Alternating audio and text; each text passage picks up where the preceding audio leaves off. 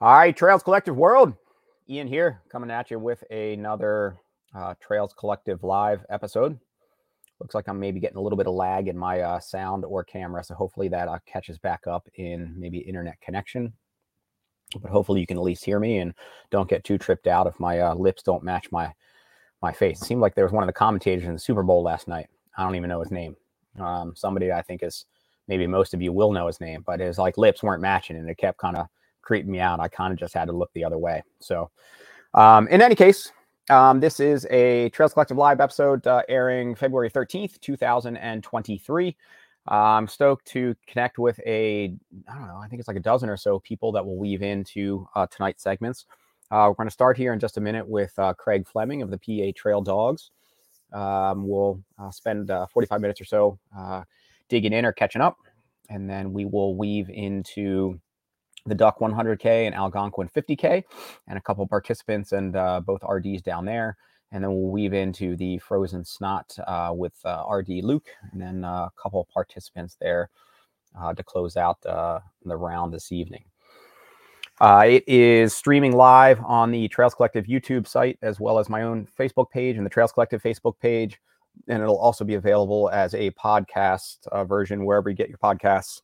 Um, whenever I can get to it in a week or so uh, afterwards. So, uh, especially if you're one that's just kind of if if my my lips are really not matching my voice, feel free to just be like, dude, I'm like out of here, and I'll I'll catch the I'll catch the audio version. Um, if you are catching us or tuning in live, thank you so much for being with us. Feel free to drop uh, comments or questions. I still, to this day, don't quite know where I'm not getting or seeing the questions come through live. If I do see it, um, I'll try to get um, certain points to uh, weave in your comments into the live discussion. Uh, feel free to heckle any of our guests if you like, or come up with some questions. And um, if you're plugging them into Facebook and I'm not seeing them, uh, try the YouTube channel and maybe I'll see them there. And uh, I'll again try to weave them in, at least if I think they're they're entertaining enough. Um, and so yeah, uh, so I'm just gonna get into it because I think we've got a pretty full slate tonight. So I am going to weave in uh, Craig Fleming. Uh, Craig, as I just mentioned uh, before we hopped on live here, it's uh, thanks so much for taking some of your time out here uh, this evening, um, and which is pretty impressive given just how much of your time you commit to the uh, the running uh, and trail space already. Uh, for those who are not already familiar with uh, Craig, um, let me give you just the um, couple couple words here. So uh, Craig is coming to us from the belly of Rocksylvania Beast, uh, which is we'll just say is Lock Haven, PA. We're just going to put that right around the uh, the belly button. Um, he has 150 trail finishes under his ultra sign up belt. Uh, consider that many of those are uh, in the context of events that he's uh, also directing at the same time. Let's just say running is pretty full time, if not just making him a professional runner. Um, I'd say he's he's got to be probably doing at least as well as Kilian Jornet. I imagine as like a professional running in that regard, maybe putting in just as many time uh, much time on his feet. So I don't know if Hoka or Salomon or uh, New Normal is beating down your door yet, but I'd say you're uh, you're you're kind of living it there. So um, he's created and directs uh, with the support of an amazing community, uh, and including the PA Trail Dogs, uh, Beast Coast Classics such as Hyner View uh, which also uh, stands uh, is some of the uh, largest uh, trail race fields in the country. And Craig, again, it's good to have you on for a bit. Yeah, thanks for having me, Ian. Yeah, man. Um, so this will be pretty informal. I have some just questions here to to guide some of the discussion to dig in a little bit. Again, if anybody wants to weigh in and heckle Craig or ask some questions that you just can't pin him down to answer it at, at races because he's like, "Whoa, race is starting in two minutes. I actually got to go. Like I can't answer your, I can't answer that question. Um, and you don't get the opportunity. Now be the time for us to collectively pin him down. Um, so let's just start off with, uh, so where'd the path to full on trail running uh, life start for you, Craig? Kind of where, what's your background and where'd you come at it? I, I started, uh, lived in State College, PA, and um, I used to hike in Rothrock with my dog. and just one day I thought, well, you know, I'm hiking two hours to get him exercise and, you know, but it's spending a lot of time. And I, I saw a guy jogging. He looked like he was had a ruck pack on. He must have been maybe in the army or something and just working out. And I just thought, well, hey, that that looks like fun, and uh, went out and got a pair. Like hardly anybody had trail shoes at the time. I think maybe Nike had a pair or some somebody Adidas, and got a pair. And I went out and I fell in love with it. I, I hated running. Uh, I, I, I would hike a little bit just to get the dog out. I like the outdoors, but I didn't. I played sports that, you know, running was kind of your punishment. so uh, I got into it, and I think I went 46 straight days after that. Just you know, back then it was three miles at a clip, but I thought that was you know pretty good. But uh, yeah, so kind of why we named our group the PA Trail Dogs. Just I, I fell in love with the trail running, but more importantly, it was that connection with my dogs. So I started adopting dogs from the kennels, and you know I'd have two or three at a time. And uh, right now, you know, uh, we have three, and uh, that just spurred it. It just it was just a connection it made with me. But it was just kind of natural running with the dogs like a little pack. So been doing it. That was 19, I think, end of 1996. So um, not too many people in our area trail ran at the time. So it's kind of usually pretty lonely out there. But we kind of started a little bit at a at a time and got more people out there. So it's kind of how I got started. Uh, never thought about doing a race or, you know, never did a 5K or 10K before that. Just, but fell in love with trail running. Just something different about being out there and in the woods and with nature. And, but couldn't imagine running without the dogs. So, and so in terms of that timestamp 96, in turn with some of the other events, I mean, there's some, so for sure, some classics that go back a ways like Laurel Highlands and, um, Massanutten would would have maybe been around that time. There was the Virgil uh, Monster uh, race here in the Finger Lakes, and there were some out there, mm-hmm. but it would still be a bit before some of them. Like, what was the first year of like Rothrock when that came on as an event, uh, as an uh, example? Rothrock it didn't start until maybe uh, 2000 and uh, maybe eight, 2009. Something there. Uh-huh. Hyner started in 2007. Um, I had a shoe store in Lock Haven, a running store, kind of like yours, ah. and so the Mega Transect, a race that uh, now is the Boulder Beast, um, but the Mega Transect was uh, it started in 2003. That was the only that and the damn Half were the only Central PA races. Uh, like I said, there were some out near Pittsburgh and Reading area, but um, I didn't know anything about them. I the first race I ever ran was 23 miles at the Mega Transect, and I never, like I said, never did a race in my life. Did that one, and uh, the next year, a DCNR employee asked me about putting on a race in uh, Sproul State for. So that's how Hyner got started. But uh, yeah, there wasn't much to pick from. I think that's why Hyner became successful. As we got in on the ground level before anything, you know, really expanded mm-hmm. too too fast. But uh, yeah, it was a kind of neat experience. But uh, that's that's kind of how I got started. I never saw myself as a race director, but like I said, I had a running store and was trying to get people out every week with group runs and hikes and just getting people out on the trails. And uh, that's kind of how I got my start. Right on, man. And and um, for those of you who are uh, watching live, I don't know, my computer's giving me the hiccups where my I just lost my uh, camera feed for some reason. I don't know whether it's internet or whatever, but I think my audio is still there. So I'm just going to keep talking and we'll see if it uh, picks back up. Um, so sorry if that's a little obnoxious, but it's just what it's doing at the moment. Um, so the so that timestamp even i didn't know you had a running store prior so what were the like when did you open in the running store and then when did you kind of uh tangent out of that uh, uh that line like two, 2004 to uh i think 2010 at the end i had actually ruptured my achilles and uh, kind of put a stop to that but um yeah had a little store in lock haven and you know just kind of had the the usual you know the asics brooks sauconys you know uh things like that uh just you know, it, it, was a little trail store, but it also had some other shoes. But uh, kind of was in the shoe business and tried my hand in Lock Haven and uh, never regret it because it got me where I am today. Uh, but it was fun. It was fun, but uh, kind of like what I'm doing now a little bit better. So, yeah, imagine. I mean, a different level of. I mean, both can be consuming, uh, but differently consuming. And the event, and not all events make it. And, and we'll maybe get into this too, where I mean, you were so. What was the first year of Hyner, roughly? Uh, 2007. 2007, yeah. yeah. So getting in fairly early, and we've both seen kind of the ex- we've been part of, but also seen the explosion of uh, trail running coming. We're a part of that, but uh, uh, I guess that we've seen it. So you getting in fairly early, and and again, we'll get into with a couple questions here, maybe how well you've all done as a, a community um, I mean, you guys have done like really well in terms of like your numbers and in terms of just being worth your time and being with your community and not mm-hmm. having to worry about like the overhead of stock and inventory and all that stuff. Man, yeah, yeah it's it's uh yeah, nice work. Yeah.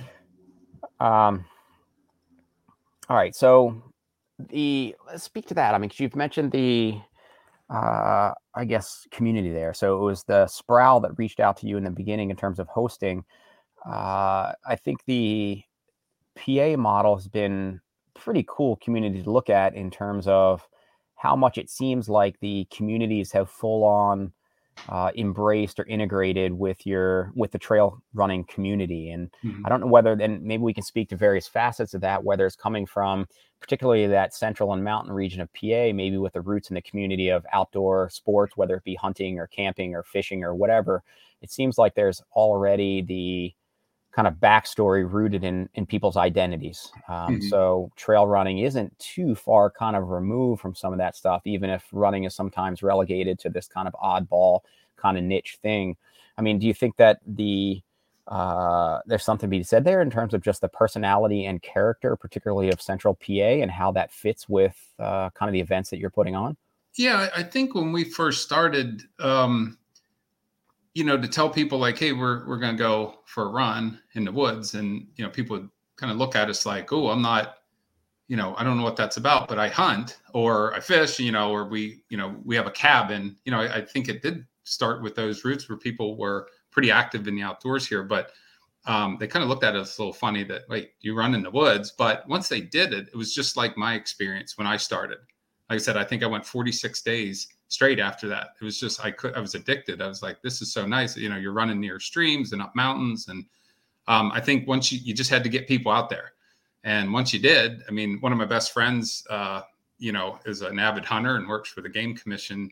Uh, he just retired actually, and a uh, great friend of mine. And first hike he came out with us, he had like work boots on and jeans, and and now he's he's a great trail runner. I mean, he's always up there in his age group but I mean, it just took him a few times, and now you know he's he's out there with his family and his dog, and uh, just he, one of our best trail workers. And you just, I think you just have to get people out there just to try it because people here, especially in our area, were hesitant. Um, you know, they didn't connect with that exercise in nature.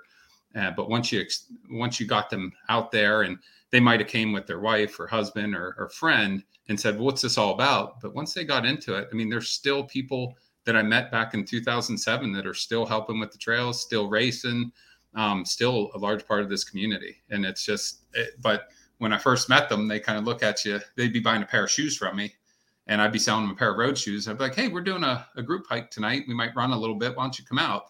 You know, and they give you this look like, ah, I have bad knees or ankles. Oh, I haven't ran since the military or in college or, you know, high school. And then they would come and, you know, I'd prod them a little bit and just say, well, here we have a schedule you know, and uh, come out sometime. And once they did, it, it's just it was they just became addicted to it and came out with us all the time. So I find that it just was one of those things you just have to get people to get out there. And uh, so I thought I did a fairly good job at that. Um, but as far as you alluding to me as a great runner, I'm far from that. I just enjoy it. So uh, I'm out there a lot. I, am not really you're not, well, you're not a slug either. I mean, all right, maybe you're not the fastest or most talented, but I mean, I think in the most recent, I forget what, maybe it was the view or something like that. I mean, you were still like 14th or 16th out of like 160 or something like that. Yeah, I'm not bad, but it, it, like I said, I'm not, you know, you're not I'm, the Lipsies of the world. No, no, not by, no, no, not, not the least, but, uh, but no, this, this, you hit on about community um, there's something in central PA. I don't know, and I can't put my finger on it. Uh, and I don't think anybody really can, but the sense of community that we have, it, I, it just, it became, it, it was just natural. I mean, we met some of the, the greatest people, just, I mean, genuine people. Um, they just seemed attracted to what was going on here. So, and you've been to our events before. I mean, you mm-hmm. get done and everyone's hanging out. No one's in a hurry to leave. Everybody's talking and, um, it's just a neat thing. I, I, I look at it and I can't figure out why, but it's just you know, maybe we lucked out. But um, I hear from other race directors from across the country like, "Wow, I wish we had what you have there." But and and how did you do that? I it's like I don't know. Just it it just happened. It just some neat people came together and and we're constantly getting new new people. Um, we just did a trail run yesterday at Hyner, and a girl drove up two hours to to run with us, and she's like, "There's something special about this place. This is great." You know, and uh, so we hear it every time. So, and at the events, the same thing. Just get new people, and uh, they're just they're just drawn to it. So we must weed out the people that don't get what we're doing, and you know, it just seems like the the the genuine people that really love trail running and just like people and having that connection. They seem to seem to like our events. It for sure feels. Um, it, to your point, and have being there and have experienced it. I, um, I mean, just like you, right? Our, our, kind of calendars and events are full, and there's only so many weekends. Are you? I mean, it seems like you're out doing an event, whether it be yours or another one, like two or three weekends of like every month of your your mm-hmm. kind of existence. Um, but whatever they they kind of fill up uh, in a hurry in terms of, of weekends and places to go. But in my experience, like following Hyner, I was like, yeah, like this is I mean this is pretty wild. I mean, there's a lot. One, there's just a, a lot of people, and we'll maybe get to that here in a minute.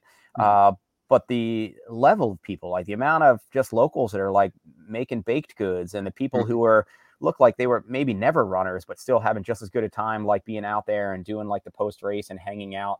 Um, I feel like that's a I don't know. It, again, it may just speak to that outdoors related kind of working class background of like central PA. Maybe you go to some other areas like, I don't know, like here in Ithaca, I don't know, maybe there's like a, a bajillion things to do and there's a more uppity population and, and it's this, I don't know, high brow, white collar, whatever that is not necessarily going out and playing on the trails and getting mm-hmm. dirty mm-hmm. and enjoying each other's company and like having a, a focal point of the community, almost like I don't know, like VFWs or, or not, maybe that's not a good example, but like something where you'd have these like entities that would bring people together. Like that's almost like you guys now, where you, you basically have a like um Sasquad running Kim's events. I think her I forget what her slogan is, but it's like a party at every event or something like that. And for you, I mean, it really is like a party of like hundreds or a thousand of like some of your closest friends and community yeah. members at like every event.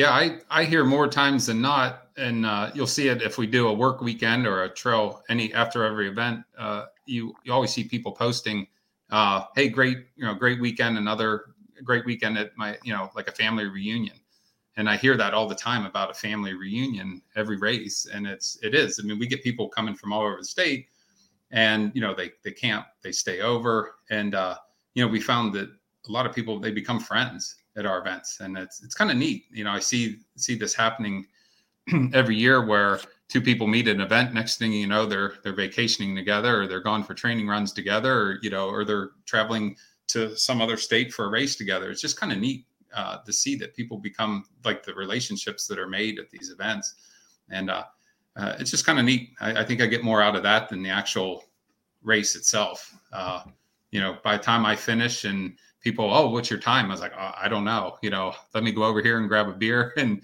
you know get something to eat, and I'll talk to you in a little bit. So hey, there's so it's just it's just something that it it's it is my life. Like it became, uh, you know, it, it's kind of my passion. Is we're either out running or we're out working or you know we're out clearing some trails or just doing some fun runs. But there's there's always something going on here, and it, it's kind of neat to see that the trailheads are you know always busy and people are getting out there so. And how about the impact? I know that you guys as a community have been really proactive in uh, cutting in or maintaining trails and you've invested uh, a decent amount into buying the equipment that people can still then use to um, also maintain the trails around you. And you've got the the community and the following and the passionate uh, base to you know put in that time. It doesn't look like it's necessarily pulling hairs to get people to mm-hmm. come out and join you. And and put in uh, some of that work. Um, so there's that level of impact. Uh, how about also just the um, level of, uh, and I guess there's the social and emotional and well-being impact, mm. uh, but also the economic impact. I mean, in some of these communities where maybe it's lost its industry or it doesn't have mm. a lot of drivers, particularly certain seasons of the year. For you, you'd mentioned in the beginning where uh, some member or somebody from the DEC or whatever came out and asked you uh, mm-hmm. about putting on an event. Yeah. Uh, so it, has that been a pretty uh, proactive relationship, and have you been able to quantify quantify some of really what you've brought into these communities? Well, yeah. So DCNR, um, Sproul State Forest, they approached me. Um, I don't know if you've ever heard of the PA Wilds, but that yeah. initiative was started just like you said. Some industry has left, and I think uh, Pennsylvania decided like, hey, we have some areas that we'd really like to promote. Um, you know, outdoors to get tourism because there's really not a lot going on in some of these small towns. And but I was approached at my shoe store was um, the mega transect was going on in Lock Haven and it had a couple hundred people and it was pretty popular. And uh, the Forester, I think someone from up above him just said, "Hey, you know, let's see if we could get an event here and uh, you know get a little tourism to our area." And, but they they've been great. Um, they basically gave us the green light and showed me around. And um, the the neat thing about Hyner is probably 75% of the trails that you're running on up there uh, we made. There you know we connected some old maybe logging trails from the ccc days but there really wasn't much uh, there.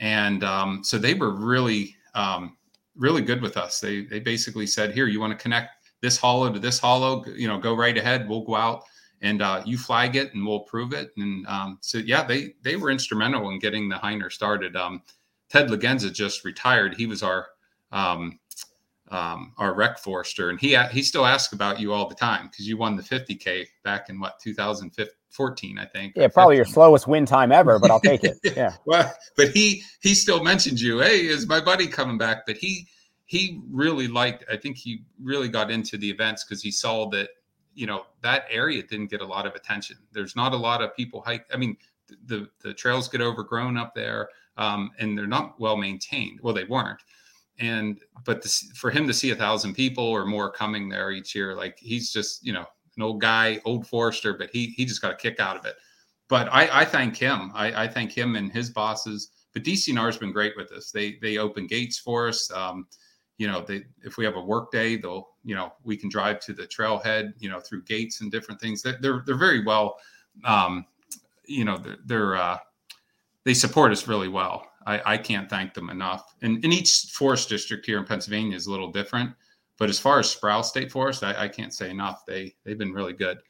Um, they let us make all those trails, and um, you know, each year they would say, "Hey, we walked the trails after the event, and we didn't see any problems with them. So if you want to increase your numbers, I had no uh, interest in, you know, I thought when we had 600 people, I thought that that's fine, that's enough the people to feed and have out on the trails and have aid stations for. But it was actually the rec forester that every year said, "Hey, if you want to increase your numbers," and I was like, "Okay, we'll go up 100." And then next thing you know, we're you know uh, well over a thousand. So, but that was them. They they really encouraged us to uh, get people out there and use their you know use their uh, state forest. So. And I'm going to keep on that uh, line of conversation, but I want to plug the comment here just in uh, more where we were just a minute ago, just because I mean, it speaks to what you've seen in terms of the community over the years, but also speaks to the difference that you've made uh, for people that you are uh, seeing out there. Um, so, in terms of this comment of of thanks, um, so I'm not sure whether you recognize the the name or the the something there, but somebody who you've you've made a, a difference. Uh, well, that, that's there. the frozen snot race director right there. Oh, oh, is that? Yeah, the, yeah you'll have Luke on later. So. That a boy, Luke. Um, yeah, sorry, I didn't get the uh, FS or the frozen snot piece. Yeah. Um, cool. Um, so the that impact in trails, and it seems like that area can uh, take it. In that, in the one time, at least running. I mean, because you're always. I'm sure that when you're going other places too, you're always thinking about it from your having at least your event hat on in some way, and so you're thinking mm-hmm. of the trails and the networks and the footing and the impact and all that. And it seems like, as an example, something with Hyner, it was one that whether it be logging roads or whether it be at least uh, the intentional uh, drainage or whatever of trails that it mm-hmm. could kind of take the the volume, so to speak. So I could see the uh, DCN, DCNR um, being like, yeah, I mean, it looks good here. Kind of bring it in. Yeah, they they um our rec forester each year after Hyner, because you know, we're actually up to 1400, 1500 people signed up. Now we usually have about 1100 finished between the 25 and 50K, but he would go out and walk sections of the course after the event every year. And if there was any sections that he said, Hey, this could use a little work, he would rope it off, you know, flag it off in some blue ribbons and say, Hey, can you go up and fix that? Um, I think he might have had to do that two times in 17 years. um, to say, hey, you know, this spot got washed out a little bit, and a lot of it was just natural erosion, like we got a big storm and or a tree uprooted and you know took out half the trail. But um, we kind of went by him. We weren't trying to force the issue with you know the amount of impact, but um, he would walk it each year. And you know, probably the last six years, we've been more proactive. Um, when we have a trail work day, um, it's amazing. We'll get like sixty people, seventy people come out for a day now we only work about three to four hours, but it's usually side hill digging. And uh, so we'll fix up the trails before he even goes out and walks them. Like we'll go out each year and we'll pick a trail and just work on it. Um, but usually, in my experience, it's been like the weather or the a lot of ash trees are falling in the hollows. That's usually what disrupts our trails right now uh, more than anything. It's not the feet. You know, actually, the more foot um, traffic we have on them, the better. They get beat in a little bit better. But but we've been trying to be more proactive in keeping the trails maintained so they can take the pounding. But as far as DCNR, they've been pretty happy with us. That's hence why they allow us to have the numbers that we do. And what do you? How does it feel for you? I, feel like so far, at least for some of mine, uh, sweet spot is around 400 or less. And beyond that, for me, it's just started to feel like less personal or like too big or it changes the personality or the nature or mm. maybe it's just a con constraint of like a parking area which yeah. something like you know, that's i guess that's always a real thing but you know you've been pretty intentional of the areas you have access to to be able to accommodate uh, those numbers but have you have you felt like the like in your i guess each of your races may have a slightly different vibe or feel or mm. uh, context or whatever uh, but do you feel like there's a sweet spot for you? Do you feel like the energy of the crowd or the personality of the event changes between uh, something like I don't know Sproul and something like Hyner, and it's negatively impacted, or, or like how big is too big? I uh, I had a race director tell me one time um, he handed the Boulder Beast over to me, and he said, "I don't know how you do it with Hyner with that many people." And I told him, I said, "Well, you know, it, once you have a couple hundred people 300 400 you don't notice. Like hyner doesn't feel like a thousand people. Um, it's no harder. You, you, i mean you just order more food you order more shirts and that but actually um, every event feels the same to me. Um, we used to have the hyner half and we get maybe 100 now with the Rocksylvania series we're up to you know 200 225 but it's a small park there um, but it feels the same it, it's it, it is weird it doesn't matter if it's a 100 or a thousand, the energy is the same for me. Like I just get just as excited. I think the people are just excited, but the the common denominators, it's a lot of the same people that do our events, and so it it all has that same vibe. Um, you know, the finish line's the same. People are high fiving and you know they're hugging and they're you know it, everyone's sitting around and eating. So I I really don't. You know, I think the Hyner half is our smallest event, and but I get just as nervous. I get just as you know. I do. I have the same energy to get things done. Uh, we do the same amount of trail work. Um, we always try to have our trails uh, ready for the event, and uh, so I, I, really, personally, I can be honest. I don't. I don't see a difference. I, I every event's the same to me, but it, it all has that same vibe um, at the finish line. Um, Hyner is a little bit bigger. There's you know you notice a few more people, but we have it uh, in an area now that we can spread out a little bit more. Um, so it does have a little bit different feeling, just the volume of people. Um, but it, but really the same. It still has that same vibe to it. Um, I don't know how to explain it, but uh, so to me, you know, whether we have 150 people a race or 1,400, it, I do the same amount of work, and it's you know I wake up the same with the jitters and you know just making sure everything's gone good. So I don't see a difference. And one thing that uh, we talked just a minute or so about uh, before we went live here was in in terms of you seeing the difference and feeling the difference. I think it's I don't know how many RDs run their own races. Uh, for me, I don't know if I, I I don't know maybe I there's too much.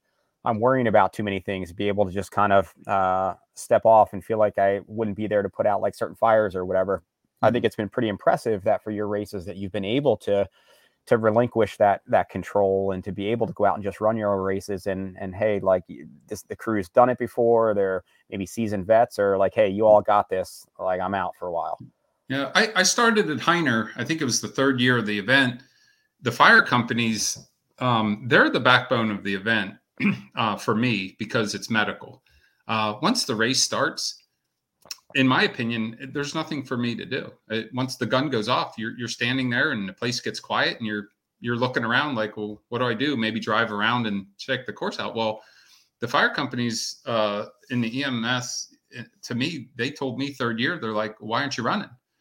And I said, oh, I didn't think you'd like that. Like, you know, you'd want to. And they were like, no, we got this. So that kind of gave me the uh, uh, kind of the green light to go out and run. And I actually tell other race directors when they're starting, I actually suggest to them you should run your own race sometime because you learn more that day running your own race than anything because you get to see firsthand what the other runners see. Um, and you can correct any problems for the next year, like, oh, that aid station, we should have put that down here instead of there. But you also get the the feeling of when you run into the aid station, you hear the cowbells or you know uh, whatever. Like you you get that atmosphere, so you kind of get the get the feeling of runners are getting. And either you get done and you think, oh, we have some things to fix and you know improve, or you you know a lot of times I'll finish and I'll be like, oh my god, that was great. You know, everybody was there where they were supposed to be. The course was you know flagged just the way I wanted it. Um, but you don't get that standing on the sidelines. I so I always tell people, uh, you know, get out there and at least do your race once or twice because I think it I think you learn more from that. But going with that, uh, you hit on was just relying on people is at Hyner, for instance, in most of our events, uh, it's the same volunteer groups every year. Um, and try to take their spot away from them. I mean, they, they, the, you know, we've had the Boy Scouts at the top of SOB for 15 years now. And to tell them like, hey, you know, you know, do you want to do it? They're like, why are you even asking us? That's where we want to be. In the vets group that we have at post draft at the top there of Johnson Run every year. I mean, they're spot on leadership Clinton County at the View. So every year I know I have those groups. I mean, they they know better than I do. So they look at me kind of like, hey, don't bother us. You know, we're good. Uh, I hire food people. Hey, get away from us, Craig. We know what we're doing. You know, New Trail Brewing Company comes to the event. Craig, we got this. You just you have other things to do. But everybody tells you, hey, you have other things to do, and they shoo you away, saying we we want to take this and we want to uh, you know we want to handle this well then then you look around before the race and you're looking around like i don't have anything to do so um, i i'm a true believer that the chef has to eat his own cooking i mean if i'm to send people out there to the view i want to be out there with them and uh, I, I, I think I, I get more out of the event just being part of it like that for you have there been any that have been um, i guess more meaningful for you? Which which do you feel, I guess, most attached to? Um, let's just start there before I kind of border on another concept. Any that you feel like most attached to in terms of an event? I'd have to say Hyner, um, because we designed the course, like like we went out and we built it. So um, and then I'd probably say second would be our Sproul 10K because here again we went out, we designed the course, we built it. Some some uh, the trails were kind of there. They might have been 100 years old, maybe back from the CCC days. Um, but so we had to rehab them. We had to open them back up. They might have been six inches wide in most spots. You know, almost like a deer deer trail. But um, I'd probably say Hyner just because that was my first chance to like go out and scope out, spend out you know endless mount uh, hours out walking the, the mountains trying to connect you know one hollow to another. And then uh, the backbreaking work of getting them opened up i think that's what's special. Um, but when you go up to that view I, I, mean it's just the feeling that you get when you're climbing up there to that wall and you look down at the view. I, I don't know. It just never gets old so i'd probably say hyner um, we have some great other events um, but Hyner, we were able to build from scratch. I, I, think that every time I'm up there, I'm always amazed. Like, hey, you know, 17 years ago we started this. Like, we we made this trail. You know, we actually dug it out by hand. Um, so that has a special place for me. And then, of course, Hyner, because, um, uh, excuse me if I get a little choked up, but we lost Carl Underkoffler yep. at the View uh, two years ago at the View. So I think the View will always have a special place. Um, and to say something about Carl, and excuse me, but he even told a lot of us and his own wife that that if he had to go, that's that's where he'd want to go was at that view, and of course that's where he dropped. Mm-hmm. so um, we have a bell um, that we erected last year. John Schaefer and his crew uh, put in a bell uh, for Carl. So when you come up right before the the vista there, we ring it, and uh, everybody. It was kind of emotional last year, everybody, but I thought that was a nice touch, and uh, you know, but so yeah, I'd probably say Hyner, and especially now that Carl's gone, one of our uh, main trail dogs. Um, you know, that will always be special to me climbing up to that view. So that's some that's some pressure on you though too. It's a good thing it's a special race for you already because uh, with with um, the um, personal uh, relationship you had with Carl and for so many of you, now you got to keep that race going yeah. for kind of like forever. Like you got you got to die putting that race on. Basically. Yeah, yeah. He he was he was incredible. I mean, but he's just one. There's a hundred Carls out there, um, and you know, I I always tell people like we have such a great community, um, and just you know, the hit on like the whole trail maintenance thing. Uh, we started a trail adoption program and um, so we spent, I think I added up almost $30,000 in the last two years on trail tools. So brush hogs, we bought uh, probably almost 35 weed whackers and all good, you know, steel brand and uh, chainsaws. We, we sent eight people to chainsaw safety class last year. And I think we have eight people to take it this year. But we spent a lot of money in it. But what I found was a lot of people like to give back. And I always said in trail running, it's not like road running where you have streets and you have – bike paths that are built for you. Uh, the trails, you're either a giver or you're a taker. I always say. You're either out running and moving some twigs off the trail or pulling a tree off the trail or you know or you're taking. You're just jumping over it and letting it for the next person. And what i found here was it's amazing. Everybody it seems is a is a giver. Um, we have trail work days that you know we'll have 60 or 70 people show up and um, you know a lot of people you know they'll take a day off or some vacation time and it's just but that's how Carl was. Now Carl was retired by the time that we ran, you know, got introduced to him, but it's just we have another hundred of him just out there floating around. Uh, and just not all men. I mean, we have a lot of women that come to our our trail work days. They're great. I mean, they're all out there uh, learning how to use you know weed whackers and saws. But it, it's really a neat community because I find that people are willing to give themselves, and so when they come to an event, why we liked Carl so much was, you know, being, you know, 80 years old and doing an event like Hyner, the Boulder Beast, or Call the Wilds. And, you know, for anybody complaining about the course, you always had Carl saying, Oh, you know, you you you know, you wimps, like that was easy, or you know, that that was fun. And uh, but it's just that attitude that we have so many people like that that you know, even if it's a tough course or, you know, maybe it's raining that day or cold or, or, you know, or 90 degrees, it's just the atmosphere. But it's those people, they just give back. They give back to the sport. And uh, I mean, in so many ways, even when they're doing the event, um, but they're giving back doing trail work, they're having fun runs, they're showing, they're getting other people into the sport. And um, I think that's very important because we, we need to keep this sport growing. And uh, so our whole thing is well let's just lead by example. Let's keep the trails open so people can enjoy them but also let's have fun with it. And uh, so that's the whole thing about our events. We keep them simple. I know some people that rubs the wrong way that you know we have different policies and things but we want it to be simple because we're all we're all running. Our volunteers um, that do the trail maintenance thing. If they're not if they're not running that day they go out and do an aid station or they they go and do things but they always want to be involved. And I, I can't thank them enough for that. But carl was just the epitome of that always giving back to the sport. And um you know even you know even with our kids races and things like that we have so many volunteers that show up for that even though it's a kids race and they they cheer on the kids and they're out on the course. And so it's a really neat community. I, I can't say enough about it I'm just a small part of it, but I'm glad I am. I mean, it's definitely changed my life.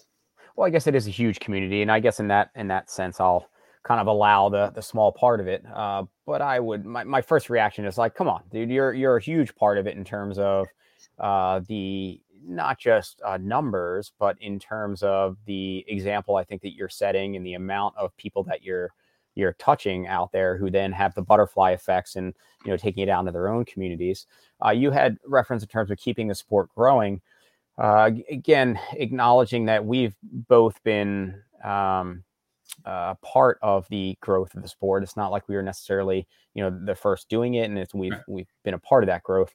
Um, but how's that been for you? I mean it's become a more competitive landscape. You have uh, a couple different um, uh, great individuals putting on some awesome events uh, mm-hmm. right around you as well. And, it, and it's a pretty busy calendar and it's a pretty increasingly busy area in terms of uh, events. I, well, we all, we're all friends here, you know, so like the Frozen Snot, we were out flagging the course, cutting trees off, you know, helping Luke out and Paul Knoll heads up his trail uh, crew for Luke, but Paul's also a PA trail dog. So we're, we all support one another.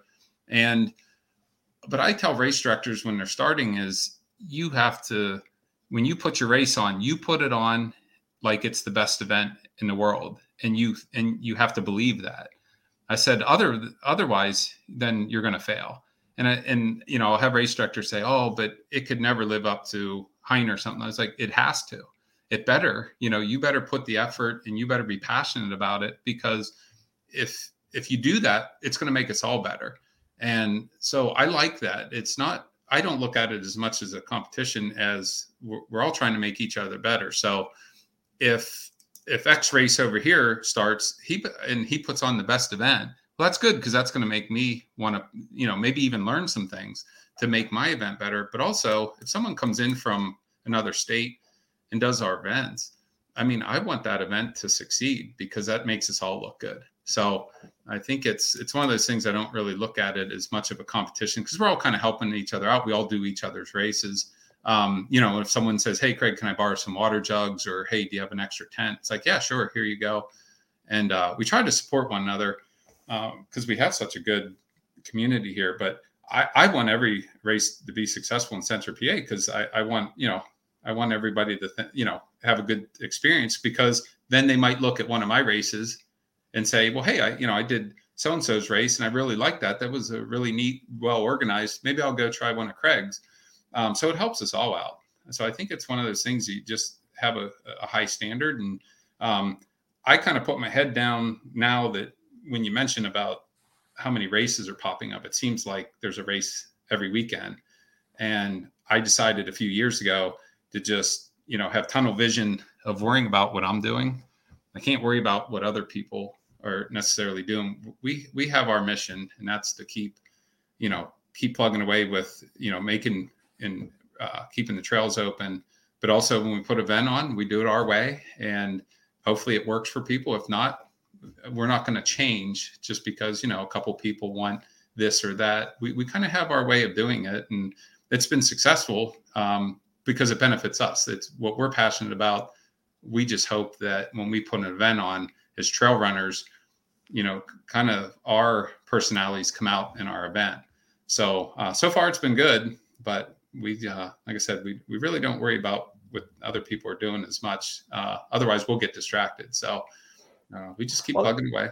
And that was, I thought of you and the community uh, around you, and and for sure that Central PA scene. There was, I think, an article that popped up um, when I think there was I don't know part of the headlines regarding like UTMB and the Ironman, but I think like Outside did an article that caught my attention of I think it was like what did we all miss or something like that with UTMB's takeover of whatever events and like everything's eh, there the take of the article the sentiment seemingly expressing the article was like like everybody now is going to be feeding into these like UNT, UTMB qualifying races and like this is and my first reaction was like like who's writing this article like what yeah. what are you talking about like I can like I would assume that one of the most successful trail event community trail and trail event communities that I've seen is coming in that central PR PA corridor and I can probably tell you that like 95% of everybody participating in in those races man, they don't maybe they know about UTMB, but yeah. they could probably really care less about UTMB or what's happening in that space. Yeah, we're what I like about our trail community is I, I it's kind of like a mom and pops. You know, when you come to Hyner, um, you know, we and we've had some really good runners come to that event, and uh, but it's you know it's the church ladies making the the dessert table, and it's the local guys, you know, uh, making the chickens, you know, with it, you know, they have the big smokers and uh, it's just the local fire companies are out there. I, I like it that way. I, I don't, you know, we, we, I don't, we don't worry too much about what other people are doing. Um, it just works for us just to have it low key. Um, like I said, New Trail Brewing Company comes and they've been great. They partnered with us, and you know they've named a couple of their beers after our trails. They come to our trail work days, but it's just we're trying to build a community, but we're also trying to keep that community going. Um, like I mentioned, you know, with Tanya and I starting the kids, some of the kids races, you know, we're just trying to get people out there, and uh, we don't really worry about that outside, you know, uh, noise, I guess. So I, I don't know much about those events. I'm sure they're great um, but we like what we're doing here, and we don't get really caught up in too much of that. So awesome. And how about uh, last thing, and then maybe I'll um, let you go and uh, weave in the Maryland contingent. Thank, thanks for being on that uh, back end. How about for you? Any? Um, I mean, one, none of us are really getting any younger. Uh, the events take quite a bit of uh, energy, uh, emotion, physical draw uh, forever.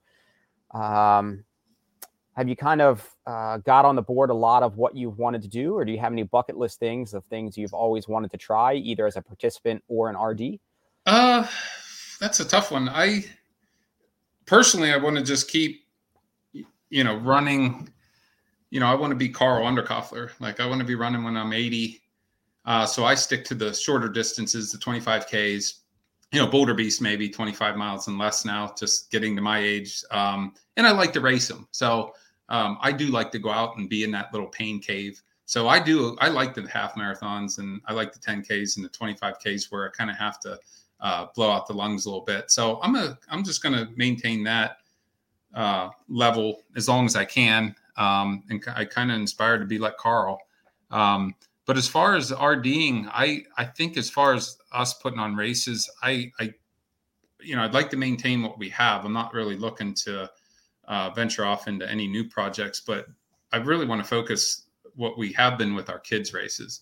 Um, you know, to have 300 kids at Hyner there at the club at Western Clinton and doing that uh, little three and a half mile loop at Little Loggers or Smallfoot. And we have that down at uh, Mount Luther, uh, where the dam, uh, the dam half people, uh, Mid Penn Trailblazers, they have some events. But I think that's what it's about for me right now is just to get the kids involved. Um, you know get them out there because i you know like you said we're, we're getting a little older. So we're going to age out at some point. And if you look at any race and look at the age groups it's pretty heavy when you get 40 and above. And it's a little you know it's a little light when you go below that. And I, so i guess my goal as an rd is try to get kids uh, tanya started that wild runners. I don't know if you've seen that mm-hmm. yet but kids can get points for doing the local trail races and then they can get points to either to the events or to her shop and stuff like that. But um, and then we have our Rocksylvania Kids Trail series that we started. We teamed up with another race director out of uh, Wellsboro area, and uh, so we have a three kids race. So as far as being a race director, I think that's my mission: is continue what we're doing, but also we got to get the youth out there, try to get the kids involved, um, so we can keep the sport going. So you know, when I'm retired and I'd like I'd like to look back and see that the sport's still going strong. Right on. Well, that's awesome. And I'll um I actually I don't know if I did see the Wild Runners um piece uh, that yeah, Tanya yeah, it's something new that Tanya started with Revive Gear, and it's just it's a neat way that kids can and it came up it, uh, a couple kids came up with it was hey why can't we get earn some points and maybe we could use our points towards getting into some races or or buying apparel from Revive but it was really neat. But it was the, actually the kids that wanted to do it, like have a little points that they could earn. So she started that initiative. It's new for this year, and I think I forget how many races. I'm going to say 30 oh, wow. or so local races all joined in. So um, yeah, it, it's it's a pretty neat little thing. And uh, like I said, Rocksylvania, the kids series uh, has gone strong. I think last year we had 67 kids, so it's 12 and under. We had 67 kids that earned um, a prize at the end of the year that they did all three. I think that's fantastic that mm-hmm. for our first year doing it. Um, and we gave them a quarter zip shirt. And anytime I see those kids out at another event or I see them on Facebook, like their parents will take pictures of them going to school, they have that shirt on all the time because they know they earned it. They did three, yeah. three cool trail runs. So, so I think as RD, I, I, can't stress enough. I think that's my my goal is keep the trails open, but uh, and keep doing that because I love doing trail work but also uh, just getting just getting the young kids out there. Cool. Well, maybe yeah. if she's maybe she's there listening with you. If not, I'll uh, see if I can text Tanya and uh, okay. maybe see if I can get her on and talk about some of the uh, kids initiative. Yeah, yeah, she'd be a great guest for that. Right on. Well, Craig, I really appreciate you uh, coming on. I, there's so so many of us that appreciate uh, what you've done uh, for the communities and the uh, the space. So uh, thanks for all of that. And again, thanks for being on tonight. Yeah, yeah. Thanks. Happy trails. All right, man. Talk to you later. Okay. Bye. All right. Um, so we are going to uh, turn our attention a bit south, and we are going to weave in a well, there's Mike, uh, Virginia. I was going to say Maryland contingent, but I guess technically you're not all from uh, Maryland there, but we can split those hairs uh, momentarily. Um, Ian. Hey, it's it's uh, hey, well, this is this is going on. I I appreciate uh, Gabe and Trent. You've joined uh, before uh, Trent on multiple occasions. I appreciate you continuing to allow me to um, uh, expose you uh, to the to the larger world. I'm just excited to hear uh, from Mike and Erin tonight and hear what they've got to say because they look good on camera. I don't know about Gabe and I. All right, so let's get into. So for those who uh, don't uh, know, I can't see. It's a little dark, uh, Gabe. I can't tell whether your chops are as uh, as going on at the moment. Oh yeah, there they are. All right, good. It's going All on. right, that and it's it's yeah. it's no it's no surprise or, or, or whatever that Trent and I are both in, In a car? vehicles for this. I mean, yeah, that's just our lives are completely insane. Yeah. but in I appreciate you, despite the things being so insane, that you're making this time happen, and apparently at even different cars. Maybe you're parked next to one another. I don't know, but Uh, different states, all over the place. Um, all right, so let's uh, make use of your time that you're you're thankfully offering us at the moment. So, um, Gabe is coming to us from well, I don't know where you are in your car, but in terms of like living, uh, coming to us from Sharptown, Maryland. Uh, and I hear the town code mandates that all community members look sharp on a daily basis, which is why he usually has the the chops that are so carved out. Uh, uh, I think that's municipal code. Uh, he's a beast of his runner, uh, beast of his runner on his own, with uh, finishing epics such as the Dragon's Back, Ure 100, and UTMB. Um, as I may have noticed bef- uh, noted before, I believe his most notable finish continues to be uh, a fifth place finish at the On the Bacon Trail Naylor Mill 7K. Um, that may be one of the hardest fought uh, fifth places uh, that I've, I'm aware of. And uh, in order to pass some of his own suffering back to others, he's created a Fight Club style DUC 100K. So, a way to transfer the uh, the suffering onto the backs of, of others. Gotta give back. You do have you do have to give back, and Yeah. and some people people give back in different ways. Uh, it's good that you give back in that way. Um, Trent uh, is coming to us again. I don't know where he's at in the car at the moment, uh, but in theory, some of the time is spent in Fruitland, Maryland. Uh, it should be noted that uh, the town's original name was Disharoon's Crossing, uh, and I, I believe that's uh, appropriate to note because I, I think that that would make a pretty stellar uh, trail race name as Disharoon's Crossing, and so I'm still waiting for that to, to happen. And then uh, he directs a number of gems, including the Algonquin 50K. He finds catharsis in smashing race mugs, uh, offering really crappy courses disguised as trails for people to run, and uh, creating gems of culture such as the Quitter's Couch, um, and a uh, whether you like it or not, a frequent guest here in the Trails Collective. So I, I appreciate your your time and energy there, Trent. Good to Um, be here. Thanks, Ian. Yeah, man. Michael uh, Coutu, that, that, that I usually bludgeon things. it's uh, it's it's pronounced kuchu. It's kind of like a sneeze. That's the best way to that I tell people. Kuchu, right? Exactly. That's good. That that yeah yeah. I'm sorry. Were you talking to uh, Michael there, Trent? When you yeah Bless you. Oh, bless you, Trent. yeah Bless oh you. yeah actually yeah bless you. So is that tricky sometimes when you're like in a public setting and and like somebody sneezes and you're like wait uh, I'm not sure whether they just called they, they were, is that me or they were just sneezing? Uh huh. Yep. Hundred right. percent. It's always confusing. All right, we might as well ride that thread just one step further. So, have you thought about just kind of creating your own kind of tissue company? Because I mean, if you went with like Kuchu's, uh, like for Kuchu's, like that might work. I haven't thought about it until now, but it, it- it sounds like a good idea. I think it sounds like a good idea too. Uh, I didn't think about it until right now either. I didn't come prepped with that because clearly I didn't know how to pronounce your last name appropriately. So, um, Trail. So he's coming to us from Easton, Maryland. Um, That's in my notes, I think I initially wrote Eastern Maryland um, as opposed to, to Easton. Um, trail running routes in the central and southwest, it appears he has, uh, with a Badwater 135 finish. Uh, basically, you seem like you like events that are wicked hot, dry, and otherwise suck. Uh, and so, is that what drew you to the DUC and Algonquin 50K? That events that kind of suck? Uh, yeah, 100%. When I heard about uh, the DUC 100K, I kind of had an idea of uh, what was going to happen as far as having to run 250Ks back to back. And I knew that the one race overnight, the DUC itself would be on a course that nobody knows about in a location nobody knows about. You find out about it, you know, an hour and a half, two hours before the race. And uh, it just seemed like a really cool event. And uh, it's, I've never heard of anything like it in my life. I actually uh, texted Trent and I said, Hey, I've, I've never heard of anything like this. It's really, really cool. And, you know, since I moved back from Texas, I've been looking for a running community and I got involved uh, first running at the Pemberton 24. And when I saw how Trent did his events, I, I kind of needed to see more because they're very unique and he goes all out. So uh, I found about the DUC 100K and, and I had to do it. All right, let's come back to that and uh, experiencing the Pemberton and then wanting more. Uh, let's introduce uh, Lady Lady Hawk there.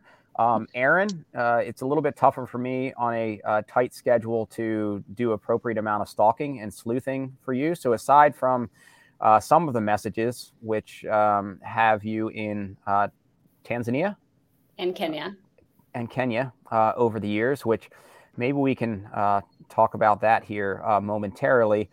But otherwise, you got a clean slate at least on uh, Ultra Sign Up, which makes it again uh, tougher to stalk. And so uh, this what you're coming to us from Alexandria, Virginia. Um, yeah, which um, does it? Uh, was this? Are you Alexandria, Virginia? I mean, is it possible that you kind of work for uh, the government and really you're just kind of showing up to because the DUC 100K is clearly something that people aren't really supposed to, to talk about. That you were really there just trying to get a line on the DUC that's that's a good point. But no, I stay far, far away from the government. Mm-hmm. All right, that's fair.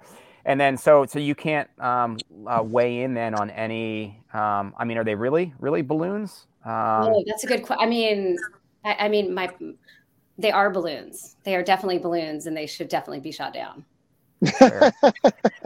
uh, do you think it's possible that um, maybe for next year, um, Trent, because he likes to go big with concepts, could come up with a a high altitude balloon that could maybe get uh, shot down to to start the race? I think I think I know some people. I think I know some people in a building with five uh, lines on it that could possibly do something about that. That's good. Um, I now, might, you, you do know that uh, that that balloon was shot down during the Algonquin 50K. I'm not saying we had anything to do with it, but the actual shooting down of that balloon did happen on our watch. Um, Maybe it was America. just also, America. maybe it was also just trying to get a line on the DUC. So it was actually flying over around that time just to to see if you can get a camera on it. And uh, well, yeah, I mean everybody wants a piece. So this was all right. So let's before we get into maybe your performances out there and your experience with events that otherwise suck. Um, Gabe, give us the. Let's start with you, and then Trent into you because you're kind of like the Batman and Robin of the uh, the weekend here. Uh, tell us a, a, little bit about uh, the two events for those who may think that they've experienced some amazing trail running and event, uh, and, but they, they haven't experienced yours yet. Would it make sense for you to go first, Trent? Probably. Sure. Although the uh, the Trent usually goes first. I mean, from so it just makes sense. yeah. Go ahead, Trent. Yes. Well, although the DUC actually starts before Algonquin, Algonquin started like two years before DUC, and the whole premise of Algonquin was to bring people to experience the trails on Delmarva and to let them experience all of it, meaning the uh, the trails when they're flooded, when they're cold, when they're difficult. And uh, so we created the the event back in 2017. And what many may not know is actually the very first event we ever put on. We went straight to a 50k before before going to any other distances. And uh, it's been a smashing success. Um, we, uh, we definitely love to see people. We love success and failure. Um, we do love to see people finish and reach their goals, but those that don't, we love it when they come back and and uh, on a second year or third year. Uh, we had a guy that, eh, you know, he came in after the cutoff like two years in a row and then the third year was able to to finish in under eight hours. So, Larry Gonzalez, that's for you. Um, so you know, I think it's it's a challenging course because uh, it's deceptively difficult. Um, it is flat, but there is a lot of sand. There's a lot of most years a lot of water. This year it's just blistering cold. Um, but uh, it's it's brought a lot of people. We usually have about 250 runners each year, and uh, you know it's it's become something that we say that we spoil people while they're suffering because it's a difficult race. Um, but the aid stations are well stocked by amazing volunteers. Um, the people that surround me, the crew, are experienced. They they care for the runners. They make sure that everyone's taken care of.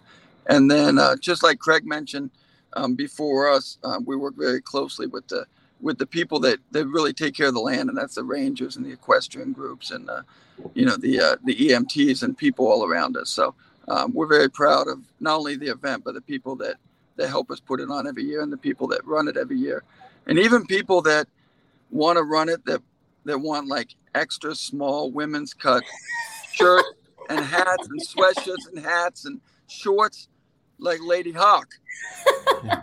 I mean, it's rare you can everything. It, it's rare you can find a trail running a trail run that has over 50% women. And so I just think that we deserve some female size gear.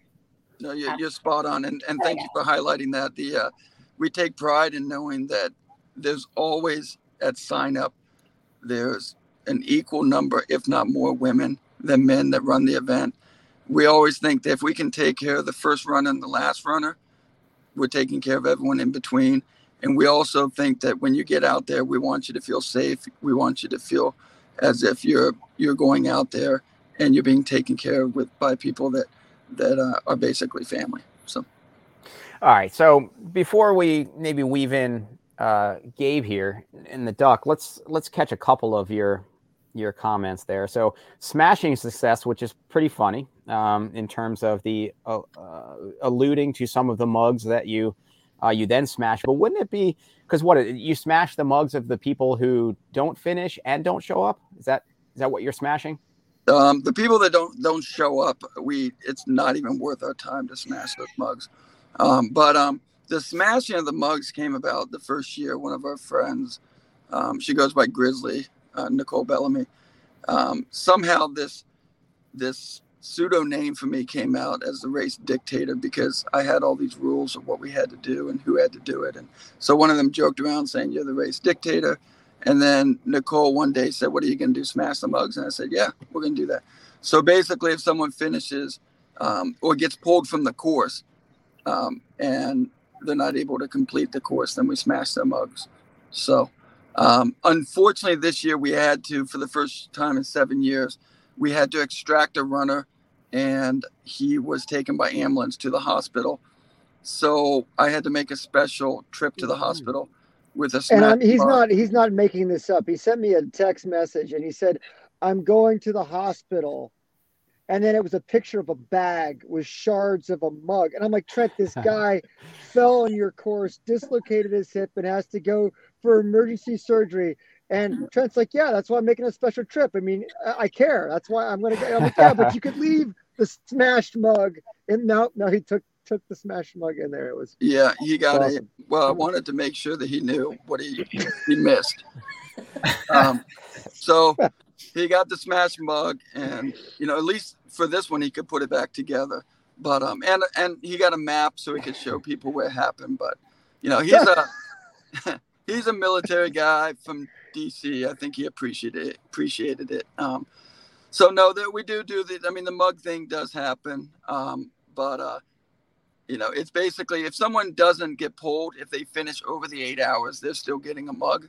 So it's really just the people that don't make the cutoffs. Um, and the surprising thing is every year, um, people that don't finish, they actually come back and they want to watch their mug get smashed and they use that as inspiration, which wasn't the reasoning behind smashing the mugs at the beginning.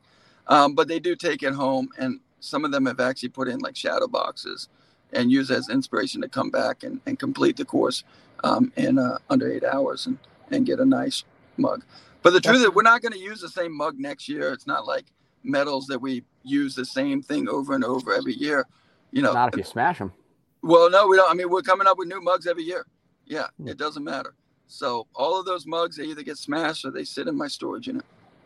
All right, and then the other piece with the the uh, all the shirts for those extra small females in the mix. Come on, is that really why she's wearing a hat? You're like, dude, the hell with it.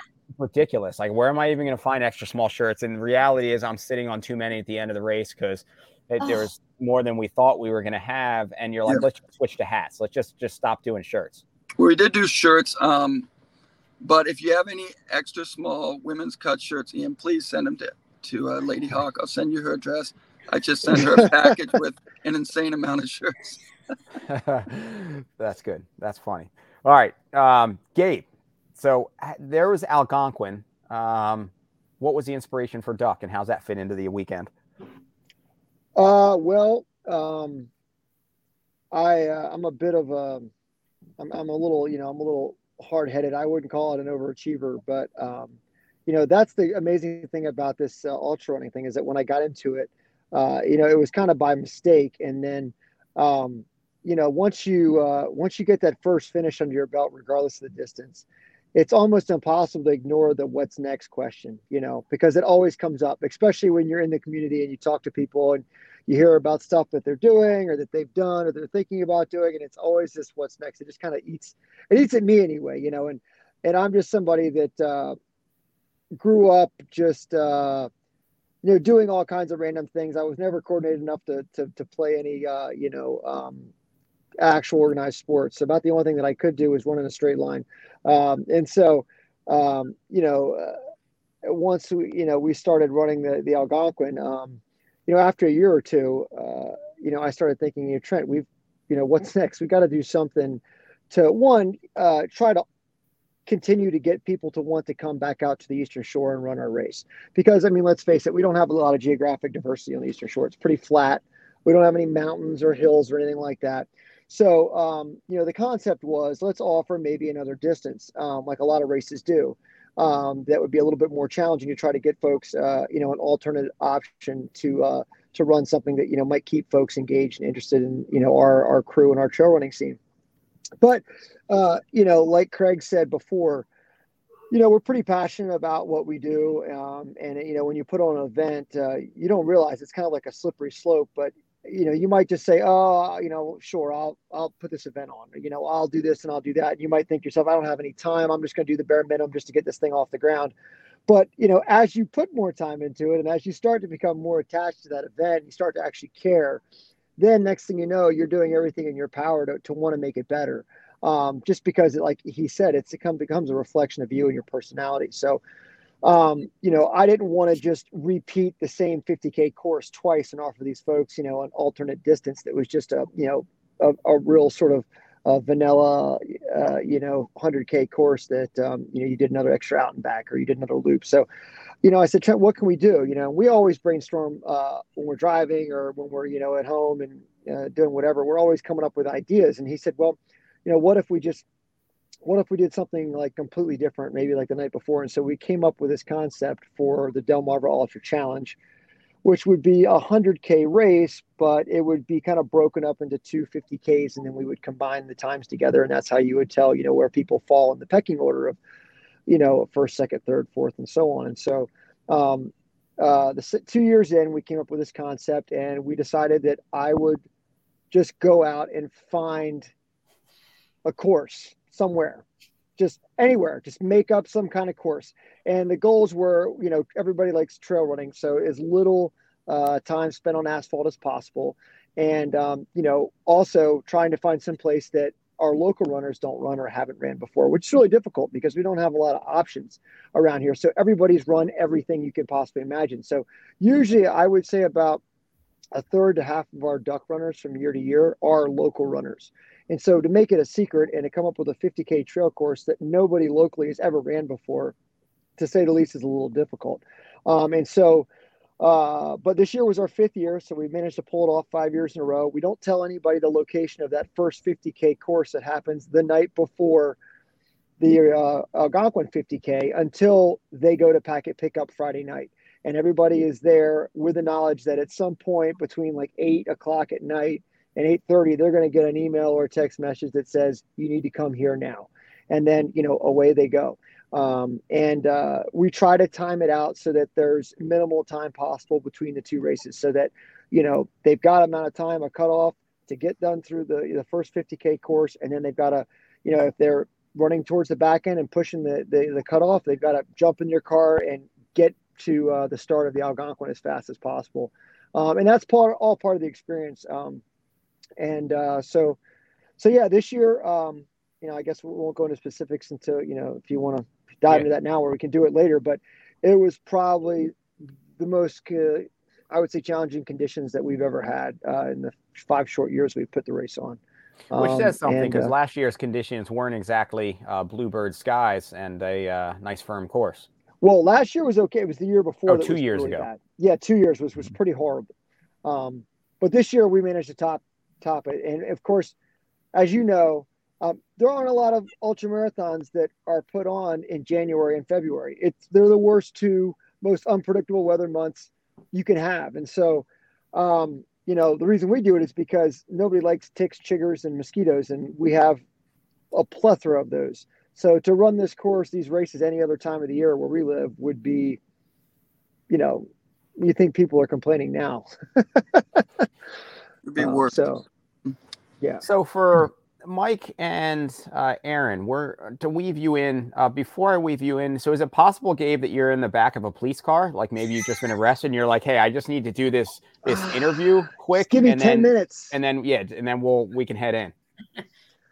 No, I'm in the back of our work truck. I'm working out of town at Princeton, New Jersey. I would like to say I'm going for, uh, you know, a, a, higher educational degree or some sort, but no, they wouldn't have me. So we're uh, we're just up here uh, moving some buildings. So yeah, um, instead of in a hotel room, I'm out in the truck. So I like that you said moving buildings because you're a beast moving of a buildings. man, and I, I'm just thinking of you actually moving buildings, not just things between buildings. So no, Mike yeah mike and erin so what um, for both of you so what what drew you to uh, DUC in algonquin what was a what's the hook uh, mike you mentioned uh, pemberton uh, mm-hmm. and then coming back uh, but then DUC is the the next next thing yeah erin let's go with you let's go with you erin only because some reason part of me is like let's just go ladies first but that's probably a pretty outdated kind of um, bad concept to go off of and and mike i should equally value you um, even though you happen to be a dude. But let's, Erin, let's go with you first. Um, I so I mean, if you had told me three years ago that I would have run a trail ultra, I would have thought you were crazy. I've done a, a fair share of road marathons, um, couple half Ironman distance triathlons, but my husband, my husband introduced me to uh, to trail running. Um, he he did Algonquin he did his first Algonquin three years ago and then did DUC the last two years. And I never thought he would do it, but he wanted me to experience what he loved doing. And what better place to do it than under the eyes of Trent and Gabe? I know Trent's not, I mean, Gabe's obviously taking care of the Ducks, but um, I wouldn't have done another race that I didn't feel as cared for. Um, and I, so I felt like it was to put myself into a place that was really scary to do. I've never done a trail rest. I've never done a trail run before, uh, up into uh, before training for Algonquin. I was road all the way. And so the first day we started training for this race back in November was the first time I ever did a trail run. And so to start trail running and to start ultra distance, like that's a scary thing to do and to be able to do that is exciting to me. Um, to be able to be 42 years old and do something that's so scary. But I also wanted to put myself in an environment that I felt like I was going to be okay in. And I saw the way that they treated my husband and other people that are close to me. And I felt like I was safe to do it. Like I felt like it's vulnerable. It's so vulnerable to do something that you don't know if you can do. Um, I love it. I love it. I love it. I love doing it and I love putting myself in situations like that. Um, but it's also a really scary place to be. Um, and I wanted to make sure I was in a space that I felt like I was cared for. So that's why think, I showed up. Do you think for next year um, that, well, even before next year, um, Erin, uh, starting with uh, women's extra small, or maybe that's all you do is just women's extra small. You can create shirts that just say on them, Trent Swanson is my safe space. I love that. How have I not thought about that? I think that's a great idea. yeah. but I, I will do. I will. I will be inclusive, and I will not just do extra smalls. That's good because I couldn't wear it. Probably it was extra. I mean, I could, but it would. It would. I'd probably get a lot of chafing and it would feel kind of awkward, and I'd probably get a lot of rubbing here. But if you will create other shirts, I'll take a men's medium in that. Like we that. can come up with some sort of. Uh, maybe Gabe can help us with the graphic for the front, and then we can maybe put that that phrase on the back. I, I think Gabe can be on the back too because I feel like that to, to throw your partner into a 100k in a snow bomb year when it was his first 100k like that takes a lot of trust in these guys as well so gabe is right there with me all right it might be funnier if it were just Trent, but maybe if they were both both yeah. dressed as, as Batman got, and Robin. I've got some pictures of Gabe that could work on the back.